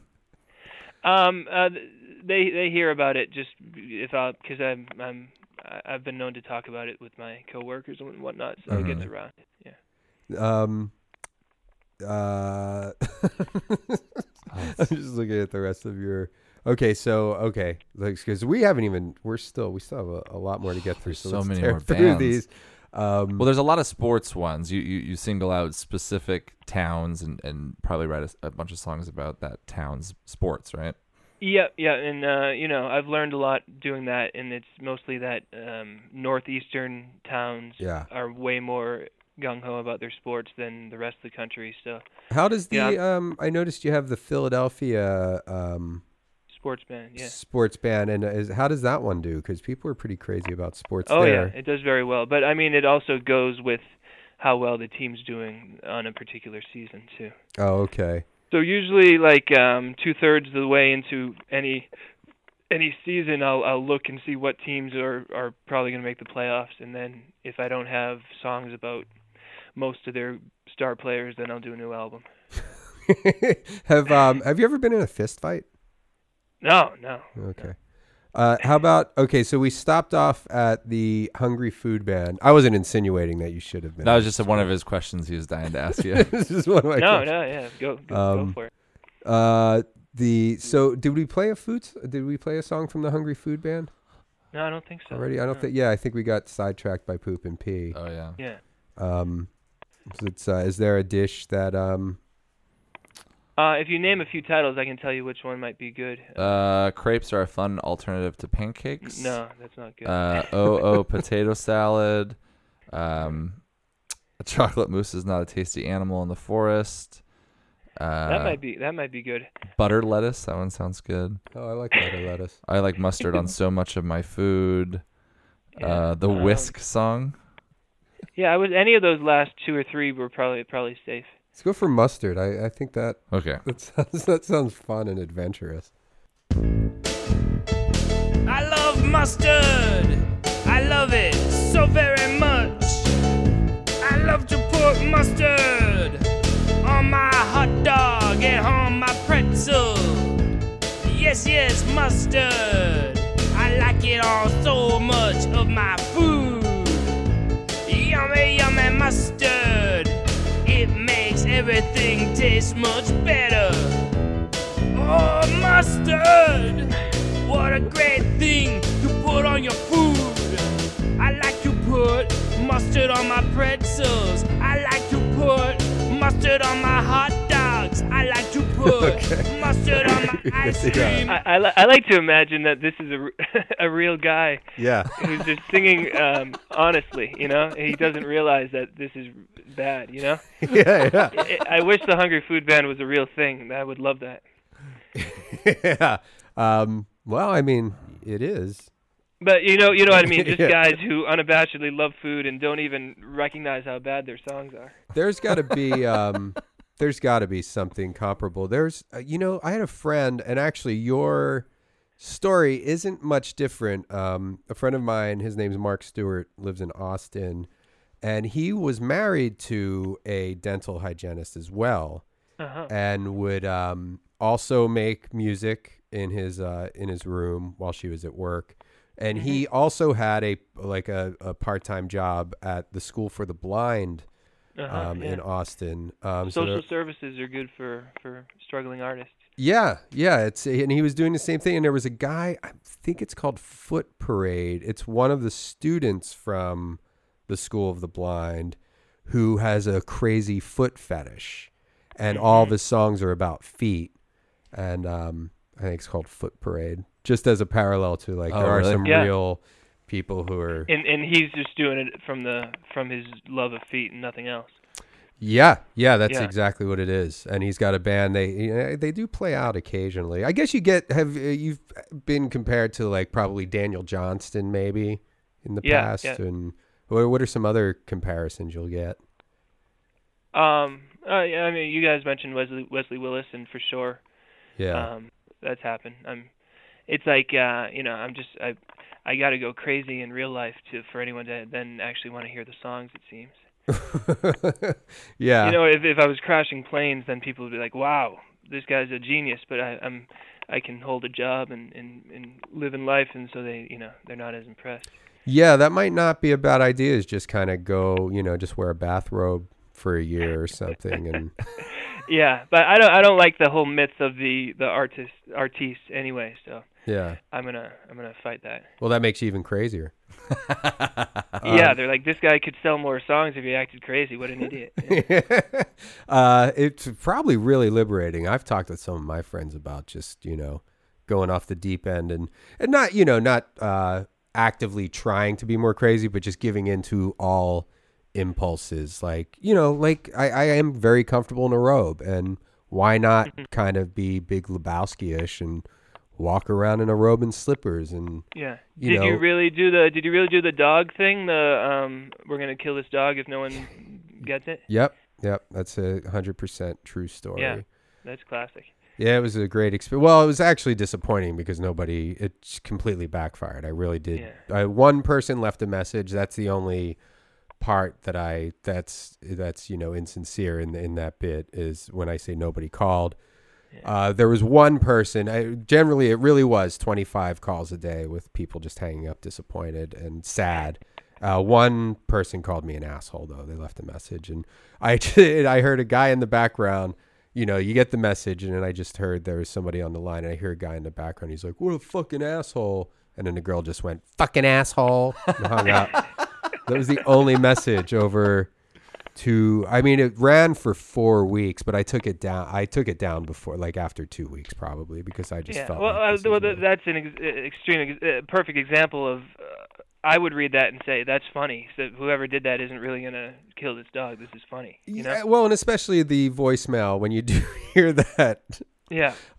It is, come on, nobody's really behaving that way. Or if they are, they're not, I don't think they're taking ads out. With this really, with a non-existent time limit, because I had the voicemail in place before the ad even came out. So the first person to pick up the Austin Chronicle at 4:01 a.m. when it was dropped off at their bakery, and they called, the guy didn't even give us a chance. So, okay, moving down the list, this one I'm really interested in, the vampire and werewolf experience. Yeah, do you know the Twilight? Twilight was a big hit, and and because I work with teenagers, I was stuck seeing those movies constantly. So I figured I knew every character inside and out, and so I wrote 2 albums about it. And again, about 90 songs on each album, or no. These were more specific, just because. Oh, right. I didn't know that much about it. Yeah, and you can't put. I guess you couldn't put Twilight anywhere in the title. Well, it's a lot about the actors. I don't know. I mean, Twilight is just a word, so I mean, I hope. But yeah, it's about the actors and whatnot. Yeah. Have you experimented with that?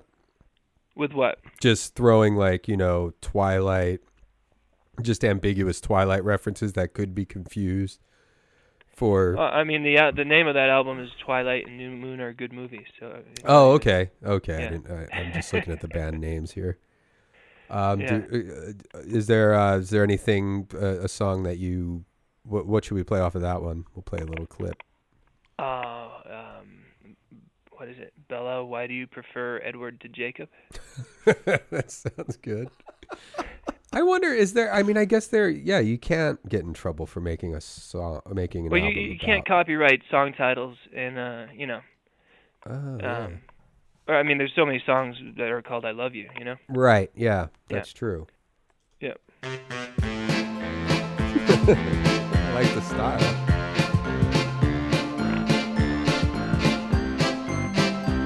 Oh, Bella, oh, Bella, Jacob's a good fella, so why do you prefer Edward to him? Bella, oh, Bella, Jacob's a good fella, so why do you prefer Edward to him? Edward's way too serious, why are you so deliriously mad for him and his pale white pasty skin? Jacob's fun and full of life. He wants you to love, but you only like it. I feel bad for Jacob.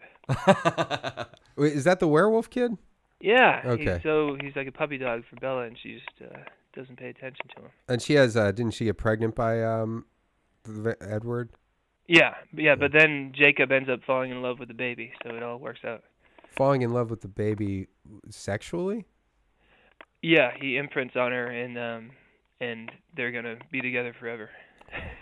Really? Is that how? I've never seen any of those movies. Is that really what happens? That's really what happens. Yeah. I mean, spoiler alert for any teenage girls listening to our podcast who haven't seen that. We have a huge tween following. yeah, who haven't seen. That's the weird thing. Our tween following procrastinates on seeing all the popular tween movies. And then you mentioned this earlier, the strange man who sings about dead animals. Let's tear through some of these, or not tear through them. I mean, but we have been talking for a while. Not that I could talk to you all night, and hopefully that would be fun if we did get to the point where Randy and I fall asleep. What's the most popular song about dead animals?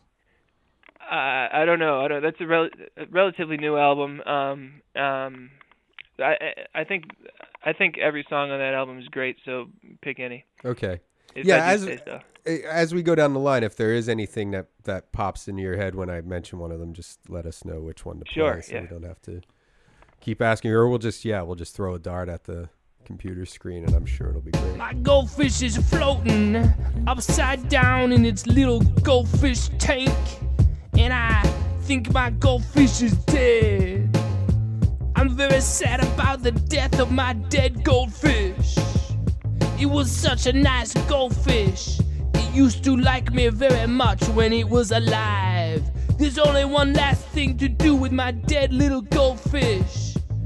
I gotta pour my dead goldfish into the toilet bowl and flush it down the toilet. It's gonna be a sad... Let's play another one. What's another one over there, Randy? How about this one? Dead woolly mammoth. Dead woolly mammoth. He's definitely a strange man singing about all this. Yeah. Is there, I mean, well, these are all just digital, like you don't leave CDs laying around for people to... No, just Moe's Haven CDs, right. Because we actually printed up a few of those. So there are no liner notes in any of these albums. No, that would be fun. That would be a whole different world. That would be great. Yeah, maybe if you get sick of playing music one day, you can sit down and jot down little bios for each of these. The guy who sings songs about cities and towns. Yeah, the one thing that my biggest fear is that I'm going to run out of topics to sing about. I don't think that could ever happen. I don't know. Sometimes I'm going through the list of top celebrities of the month, and I'm like, geez, I've written multiple songs about each one of these people already. Have you ever written anything about Maury Povich and his show? Probably. Yeah, I guess that's probably the biggest thing you're going to run into is just not knowing. You'll start. I have two songs about Kesha on one album. I didn't realize on one of the Joker fan albums that earlier in the day I had already done one of her. Were the Kesha songs differently Yeah, they're different lyrics and music, but just because maybe midway through singing the second one, I was like, wait, haven't I done this already? But I just saw it through, and then I burned the CD and it was there, and I said, well, what can you do? Yeah, you just have two Kesha songs. Right. She's pretty popular, so you get twice as many people fooled into buying it. Okay, the guy who sings your name over and over again. Cities and towns. But with the cities and towns, yeah. It's just I'm thinking there's a lot of cities and towns that could keep me busy for quite a while if it does well enough. So I'm hoping that's a new thing.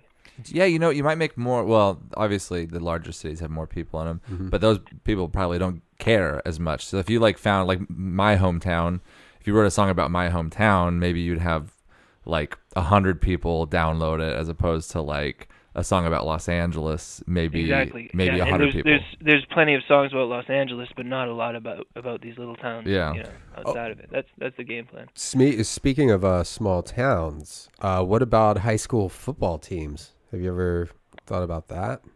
No, that's a good idea for sure. I've thought about it, but I don't think it would work. I have songs about colleges, and they don't do so well. Yeah, I guess they already have their own kind of songs already.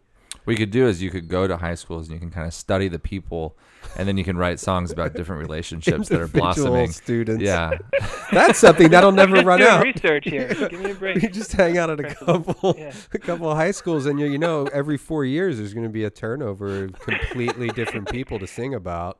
It would be good to write about specific incidences between different students at specific schools. If someone broke up with somebody, then have a song come out a few weeks later about it. They'd have their minds blown. Yeah. Have you ever done any kind of advertising like that? Like if you want a specific song written about a situation, email me and put $10 in my PayPal. When people call me for paparazzi songs, I usually offer to do a song about them. So besides the celebrity songs, there'll be a song about Nicole.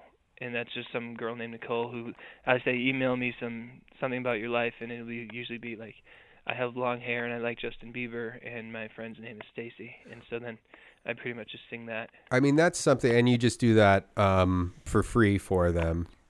Well, it ends up on iTunes. And so they buy it. So I make a good 60 cents out of it.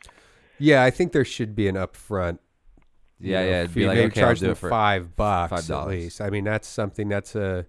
nobody's going to care. Even a teenager doesn't care about $5. So then you'll get $5 and give them a free copy. Yeah. But then I'm mailing them copy, or I don't know. I'm happy to do it. Okay. And the fact that they're on iTunes makes them that much more apt to tell their friends about it. And then their friends will look up paparazzi. And, I think it's good for word of mouth. Yeah. Yeah, you know what you're doing. I'm sorry. I don't mean to. No, please suggest a way. Let's listen to a city. I mean, I grew up in Philadelphia. I have a New Jersey album, which is not too far from there. So there's probably songs about any New Jersey towns you might know, but I haven't done Pennsylvania yet. Oh, wait. So cities and towns, Philadelphia isn't there? Well, I'm going state by state. Oh, okay. So you're just starting out. So there's an album of Texas cities and towns. There's let's do Connecticut and New Jersey and England. Let's do. Let's see if we can find Austin in Texas because I live there. Yeah, that's in there. It's called Austin, Home to Weird Creative People. Oh, which we covered earlier. Yeah. Have you done Oregon? No, not yet. But. I try to wait till the previous album, make sure they're selling enough for me to actually bother doing it. Do more, yeah. All right, here's Austin. You gotta go to Austin sometime because all the weird people live in Austin, and it's such a fascinating place to be. You can walk around the streets of Austin and you see all kinds of weird, freaky people. There's all kinds of weird, freaky, artistic people, and they live in Austin. They do not look like the normal 9-to-5 people who walk around most town. So that's the Austin sound, that's the Austin sound. That's going to be the new new theme song for Austin. I'll make sure everybody, all my friends there, are made aware of that. And then again, yeah, they'll become aware of more and more of your stuff. When yeah, there it is. No, this is not. That's not from boredom at all. I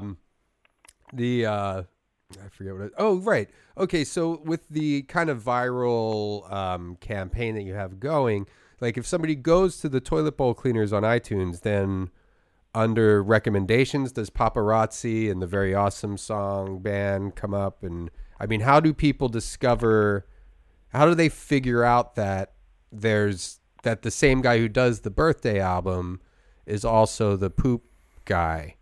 It would mostly be randomly. There's some crossover where I have the Celebrities Fart and Poop album, and some of those names are also with Paparazzi, and so those have gotten linked up on iTunes and whatnot. But otherwise, I get a lot of calls from people, and I'll often text them the link to the website to tell them if you like this, you might like these other bands. Right. Okay. So the website is the way. I guess that's the way to go. Is just go to moternmedia.com, MOTERN media.com, and then that has everything listed there.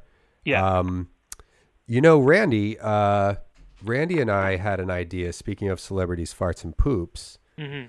We had an idea for a website, and I think we even bought the domain name Copyscats. Yeah. So how that would work was, if someone wants to know what a celebrity's poop looked like, what we would do is we would hire a lookalike, celebrity lookalike, and we would feed them a diet that was consistent with what that celebrity actually eats, and we'd keep them in an environment that was similar, and they would take pictures of their poop at the end, and then we'd be like, this is probably what George Clooney's poop would look like. And we could do historical figures and stuff like that too, like Thomas Jefferson, and just figure out what people were eating back then. And have them do it like in some hay or wherever. Every time I told someone that, they were like so disgusted with my idea. I think it's a really good idea. I think it's a great idea. I might still own the website. Yeah. I bought a new domain name too. Oh, is it? It's called linkdoesn'twork.com. That's good. And actually, it doesn't right now. I don't know. And I still do. Maybe that's why how it should be forever. Yeah, it just doesn't go anywhere. Never works. And I have to link up. Is it the guy from Zelda? He could be like on strike. Yeah, we could put him on there. I was never really a big Zelda guy, so I wouldn't. Yeah, his name is Link, I believe. So he could be holding on strike. Sleeping in or something. I have a problem with buying domain names that I don't do anything with. Randy, I did discover the other day that I do still own gayassfaggots.com. I think I should just try to figure out how to link that to our bone zone. Yeah. Wait, where were we going? Oh, yeah, celebrity poop songs. Yeah, I feel bad about that. I feel guilty. If Scarlett Johansson Googles herself and finds that, I feel bad about it. So I haven't done any more of those lately, and I'm pretty much positive about everybody else since then too. Oh, is that kind of negative, the Scarlett Johansson? Or? No. I mean, it's just a wonderful celebration of the fact that just because we think these people are better than us, they're people like me and you. Right. But nonetheless, it's a little tawdry. Oh, I think we heard one last night about Zooey Deschanel. Yeah, my favorite is the Scarlett Johansson one, because it was the first one I wrote, and then basically it's the same message with every song, so it kind of runs dry after a little bit. Right. For me. How have they sold? Oh, they're good. They're good. So people, yeah, I mean, I guess, you put Scarlett Johansson in anything having to do with her ass. It helps that she put out a couple albums, too. So people are going specifically to search for her on iTunes. Ah, I was unaware that she ever put out an album. Yeah, probably.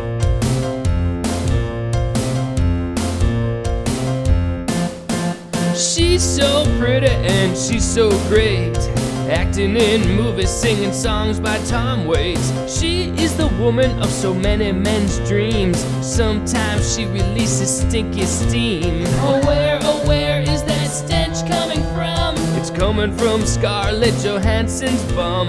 Oh, where is that stench coming from? It's coming coming from Scarlett Johansson's bum. Scarlett Johansson farts. That's I think it's great, obviously, but you feel bad because you're insinuating that her gas smells and it's going to cause a disturbance. Yeah, you know, I don't know. But, I mean, I'm not losing too much sleep over it. You know, it's not that bad. Yeah, tawdry. It's a little tawdry. Yeah, I got to look that word up. I shouldn't have used it. No, I think it's appropriate, but it's conflicting with, you know, I mean, to think that's tawdry and then, you know, diarrhea bounce back. Yeah, just specifically, you know, by attaching it to someone's name, then I feel a little bit bad for a few seconds. So what's your wife doing right now? You said she was hanging out for a minute and she's... Yeah, she's downstairs. I don't know. So you have a sub-basement. Oh, no, we have, there's two bedrooms upstairs and then the main level and then the basement. Right. No, I was just making a joke. Does she ever help you with the music? Does she ever sing on it? No, although she offered recently, because I have all the prom songs, she was willing to do a batch of girl asking guy to the prom songs for like 100 guy names. Yeah. She sounds like a real catch. Oh, yeah, she's great. Yeah, this is a match made in heaven, it sounds. Definitely, yeah. You also have the extreme left-wing liberals, and then you also have the opposite end of that, the ultra right-wing conservatives, which is brilliant. It's so smart. What should we? That's another one where I was like, wow, this is good stuff, and neither one sell very well. The Republicans sell better, a little better than the Democrats, but I'm not doing more albums for either one of them. Got that one. That's a good political stance. Doing both. Not doing any albums for either one of them. They didn't ask, but I'm still not going to do it. So they don't. The Republicans do better, obviously, because they have more money. And, yeah, they have more money to spend on songs about them. What are your What are your politics like? Do you care about anything, or?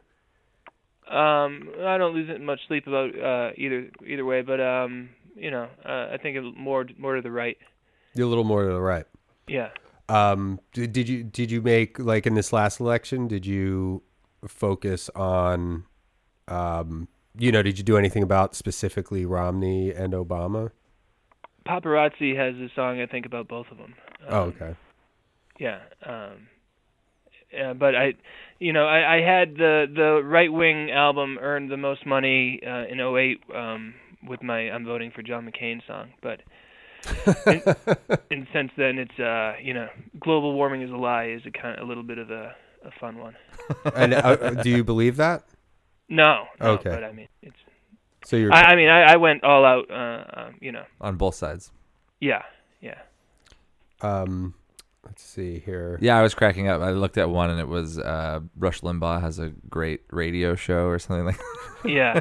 Is that on the right-wing album? Yeah. And then there's one called, like, We Need More Wacko Left-Wing Judges, I think. Let's play that. No, go ahead. Continue. Randy's... No, it's by the left-wingers. They're right. Like, shamelessly calling themselves wacko. Okay. No, I haven't found it yet. Okay. Well, while Randy's finding that, we'll just tear through because we've kind of talked. Yeah, we're getting pretty down to it. Yeah. The Best Friends Song Fun Band. Okay, we'll have to pull something off of that. Awesome. That has a bunch of names in it where it's like you're my best friend. Yeah, that's Brendan. Just names like Bobby, you are my best friend, and so on. Yeah, that's it's amazing. Wedding Proposal Song, we've heard that, or the Wedding Proposal Music Song Band. Prom Song Singers, and that's you asking different girls to the prom. And that's fun because you can, if you Google or YouTube it, you find some pretty clever videos that random high school kids did for to invite girls to prom. And they're using your music, or are they? Yeah, they're lip syncing to my song, but some of them are pretty well put together. And is that on? Oh, okay. So that's not on your page. That's just something you'd have to. How would somebody find it on YouTube? What would you search for? Just Google the prom song singers. Oh, okay. Yeah, that is something I didn't check out. I thought about it actually last night at about, I keep really late hours. When I emailed you this morning, I was actually still awake. That's why there was a 8-hour gap between, I wondered about that, between communications. I was gonna get into that, but then I thought, you know, I should probably go to bed because this will keep me up until 8 a.m. So the prom song singers, those crazy college kids. Those are half are just songs about college, and then the other half are just songs about the girls at specific colleges. Like BU girls are beautiful. It's a good one. Okay, we'll have to. So, do you have the left wing judges song? Let's see. I found one called "Bill Clinton's Got Charisma." Yeah, I like that one. What is the judges? Yeah, judges.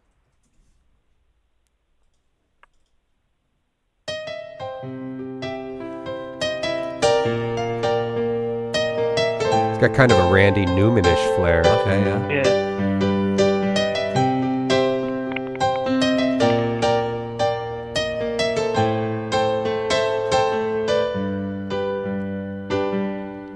We need more liberal judges. The liberal agenda will never pass through the popular vote. That's why we need to get more wacko left-wing judges appointed to high courts.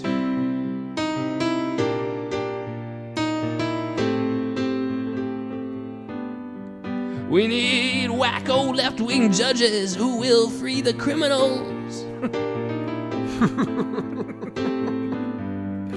There was another one called...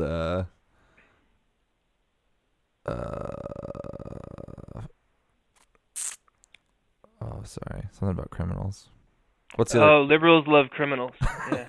And is that on the liberal album or the conservative? No, that's on the Republican side. Oh, okay. But it gets very back and forth. It's inconsistent for sure. Well, let's listen to that. Let's check out the liberals or criminals. Liberals love criminals. Yeah. Liberals love criminals. Just for equal. And balance reporting on the bone zone. Yeah.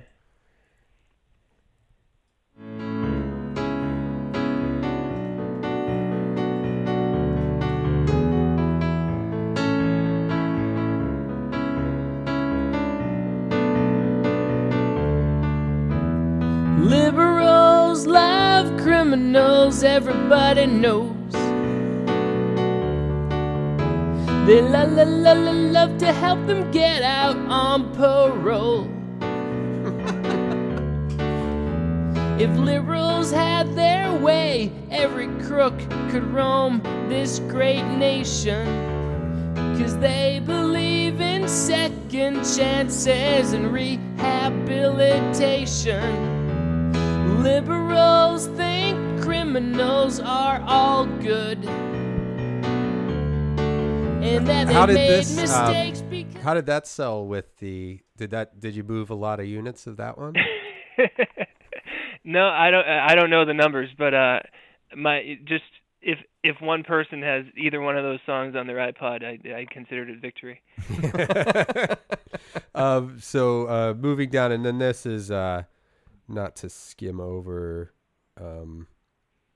I mean, there's every town. There's you have songs for a lot of cities and specific sports, right? Yeah.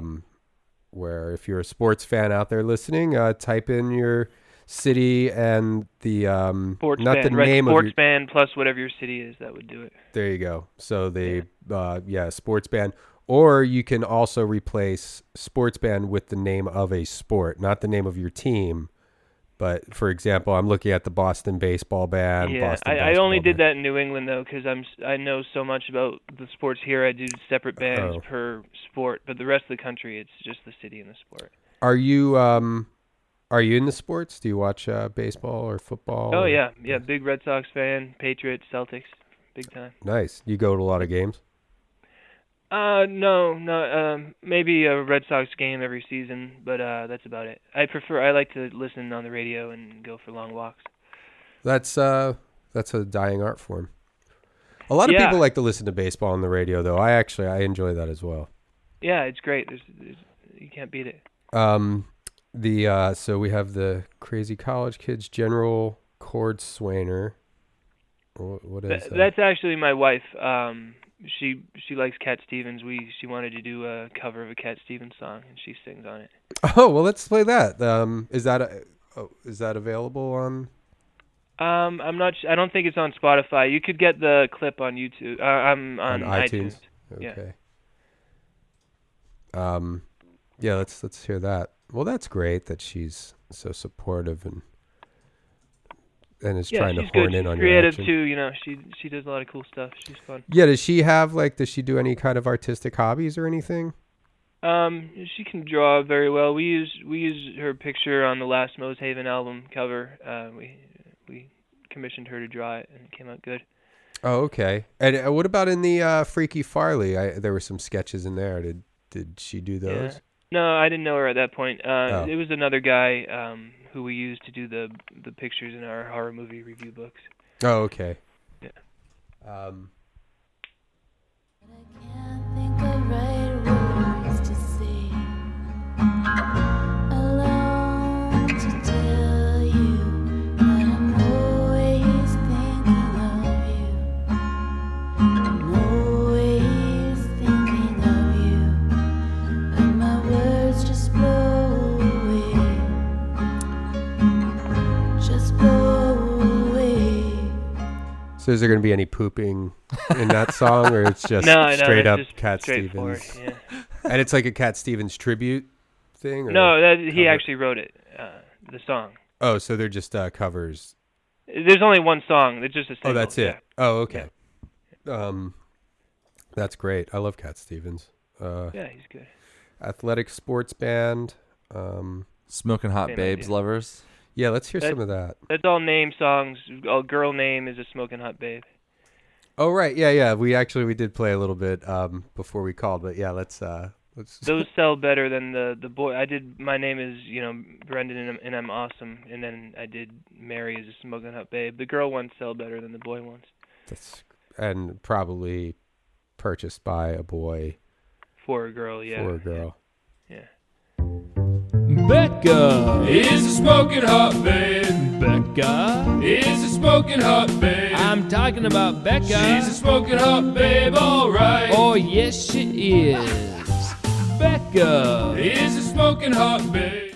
Actually, Randy could be a girl or boy name. Is there a Randy? Smoking hot babe? I bet there is, but with an I. It might be Randi, possibly. Oh, yeah. I don't see it. You didn't do it. That's okay. Sorry. It's okay.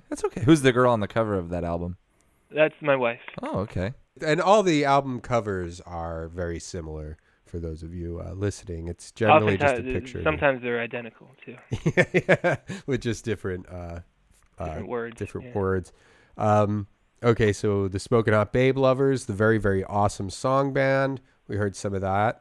The Best Friends Song Fun Band, which I don't think we heard anything from that. Oh, no. I'll look up on it, though. That's more name songs. It's just, Johnny, you are my best friend. Okay, so that's the Best Friend Song Fun Band, Wedding Proposal Music Song Band. Mm-hmm. Oh, God. Sorry. I'm talking. I'm exhaling more than I'm inhaling. Those Crazy College Kids, General Chord Swainer, we got to that. And then, of course, all of the sports. What's the Farley Flower Band? Is this just songs about flowers? Since my father retired from teaching, he became a part-time flower delivery guy, and he said, "Hey, what if we did a song about the flower guy?" And I said, "Sure," and wrote one about. And then he sings on the "I'm the Flower Guy" song. But then I figured if I'm paying the money to put this one song up, I might as well do 80 songs about flowers too. Might as well. So your folks are all everybody's like very supportive of your entire family is aware of this and and they enjoy it. They're in the movies and everything, and that's the only song that any of them sing on. Is I'm the Flower Guy. That's right. I believe your mother played the woman you stole the knife out of her pumpkin when you went on your killing spree. She had about 15 minutes. She was going to the hair salon, and we're like, Mom, before you leave, can we do a quick scene? That's how you have to film these movies. You have to work around people's schedules. It's fun. When they're going to the hairdresser. Yeah. Did you find Flower Guy, he's the Flower Guy. I'm the Flower Guy, I'm the Flower Guy. Everybody loves me and you know why. 'Cause I'm the Flower Guy, I work overtime. On Mother's Day, Christmas, and Valentine. Yes, I'm the Flower Guy. And I bring joy when I deliver. That's so awesome. And that's your dad, huh? That's your dad singing. How old of a guy is he now? Late 60s. Okay, well, he sounds pretty happy. He's full of joy, and then add the fact that he's delivering flowers to people. It's a lot of happiness. They are really happy to see him. Yeah. Let's see, New Hampshire Love Song Warriors. Yeah, so I thought first I was going to do the girls, we have the song California Girls. I thought, you know what I'll do? I'll do the girls from every city in the country. And I did it for New Hampshire, Massachusetts, Rhode Island, and Florida. And they didn't do so well. So now I'm flipping over to the guy who sings songs about cities and towns, hoping that will do better. Oh, the River Mud Warriors. That's from the new movie, Don't Let the River Beast Get You. There's a band in the movie, and they have a song called The River Mud Shuffle. So that's just a single. Oh, that's just a single. Right in the middle of the movie, suddenly they break into song, and everyone starts dancing. It's a really exciting part. That's well. Let's hear that. Let's. Can you chuck that on, Randy? Because it looks like we're pretty much winding down with. We're not gonna. Obviously, we're not gonna go through every. What is it? River Mud. The River Mud Warriors. And that movie's coming out in May, I think. And will that be a YouTube release, or is that the one? I think it's going to be like iTunes, and then potentially other places. I don't know. I really don't know for sure. But it's called "Don't Let the River Beast Get You."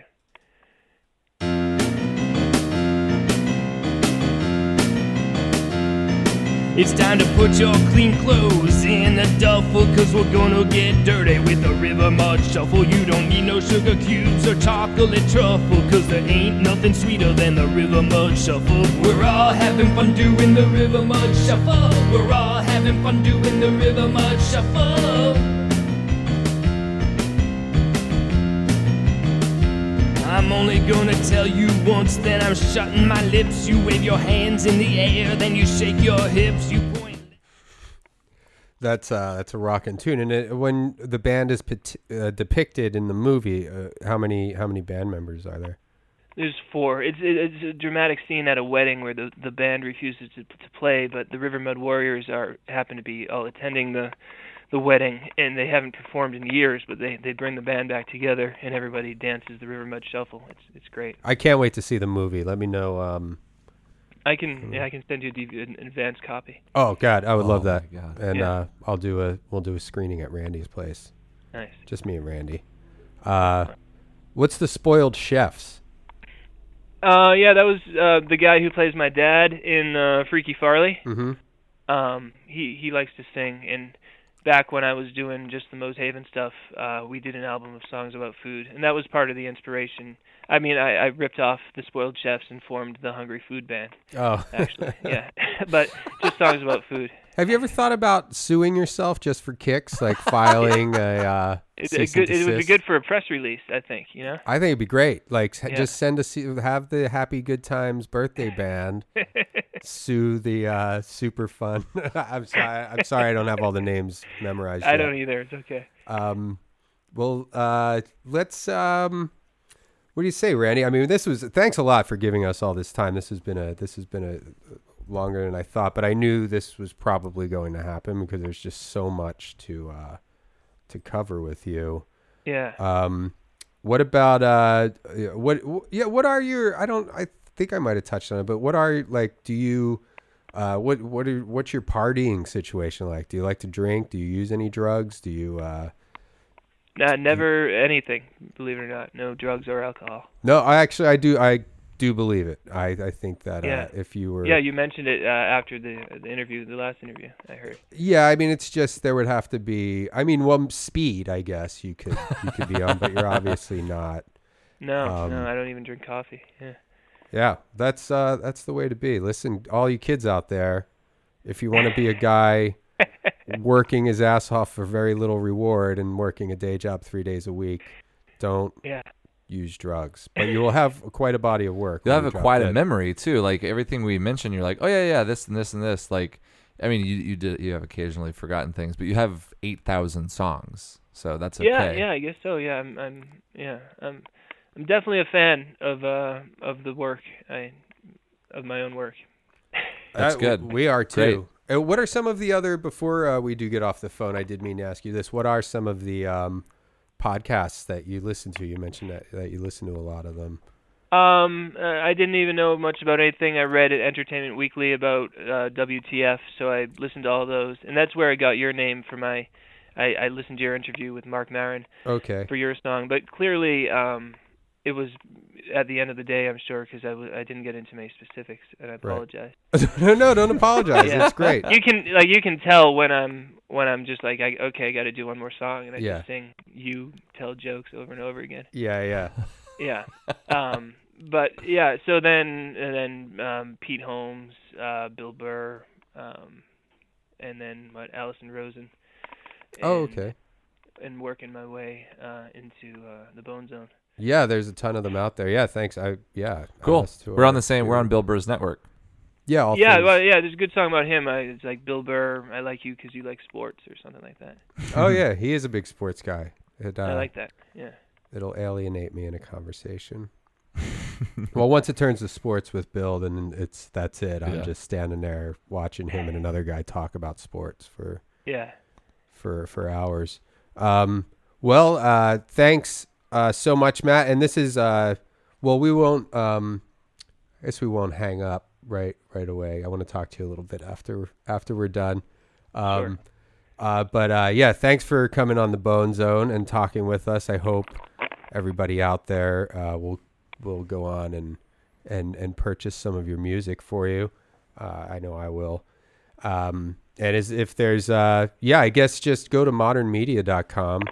MOTERNMEDIA.com to keep up. You can sign up for a mailing list, I noticed. So go ahead and get on the mailing list. And then, and I assume if you're on the mailing list, you give everybody a heads up when you're working on a new project or something new is available. Here and there. Yeah. No, I'm right there with you. I don't even think. Or just go to iTunes and type in poop, and you'll find the Toilet Bowl Cleaners pretty quick. Awesome. Well, maybe we should go out on a Toilet Bowl Cleaners song. Yeah, definitely. Thanks again, Matt. And is there anything else that you'd like to promote, or? I'd say I've just had a good 2 hours of promotion, so I'm good. Thank you. Okay. Yeah. I guess. Yeah. This looks like an infomercial there. So we'll leave. We'll go out of here on what are we gonna play, Rand? Man, we'll just let the song speak for itself. Okay. Well, thanks for talking to us, Matt. And thanks for listening to The Bone Zone, everyone. Yeah. All right.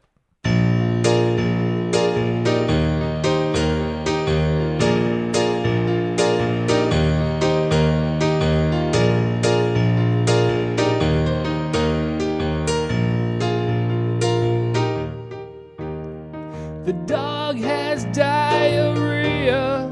The dog has diarrhea. There he goes, all over the rug. Now he's looking really sad, like he needs a hug. I don't think so. The dog has diarrhea. The dog has diarrhea. Look at all that watery brown stuff all over the floor. Looks like he's finally finished. Oh no, here comes some more. Somebody gave him human food. Nobody listened to me when I said, whenever he eats human food, his bowels get quite agitated. And now the dog has diarrhea.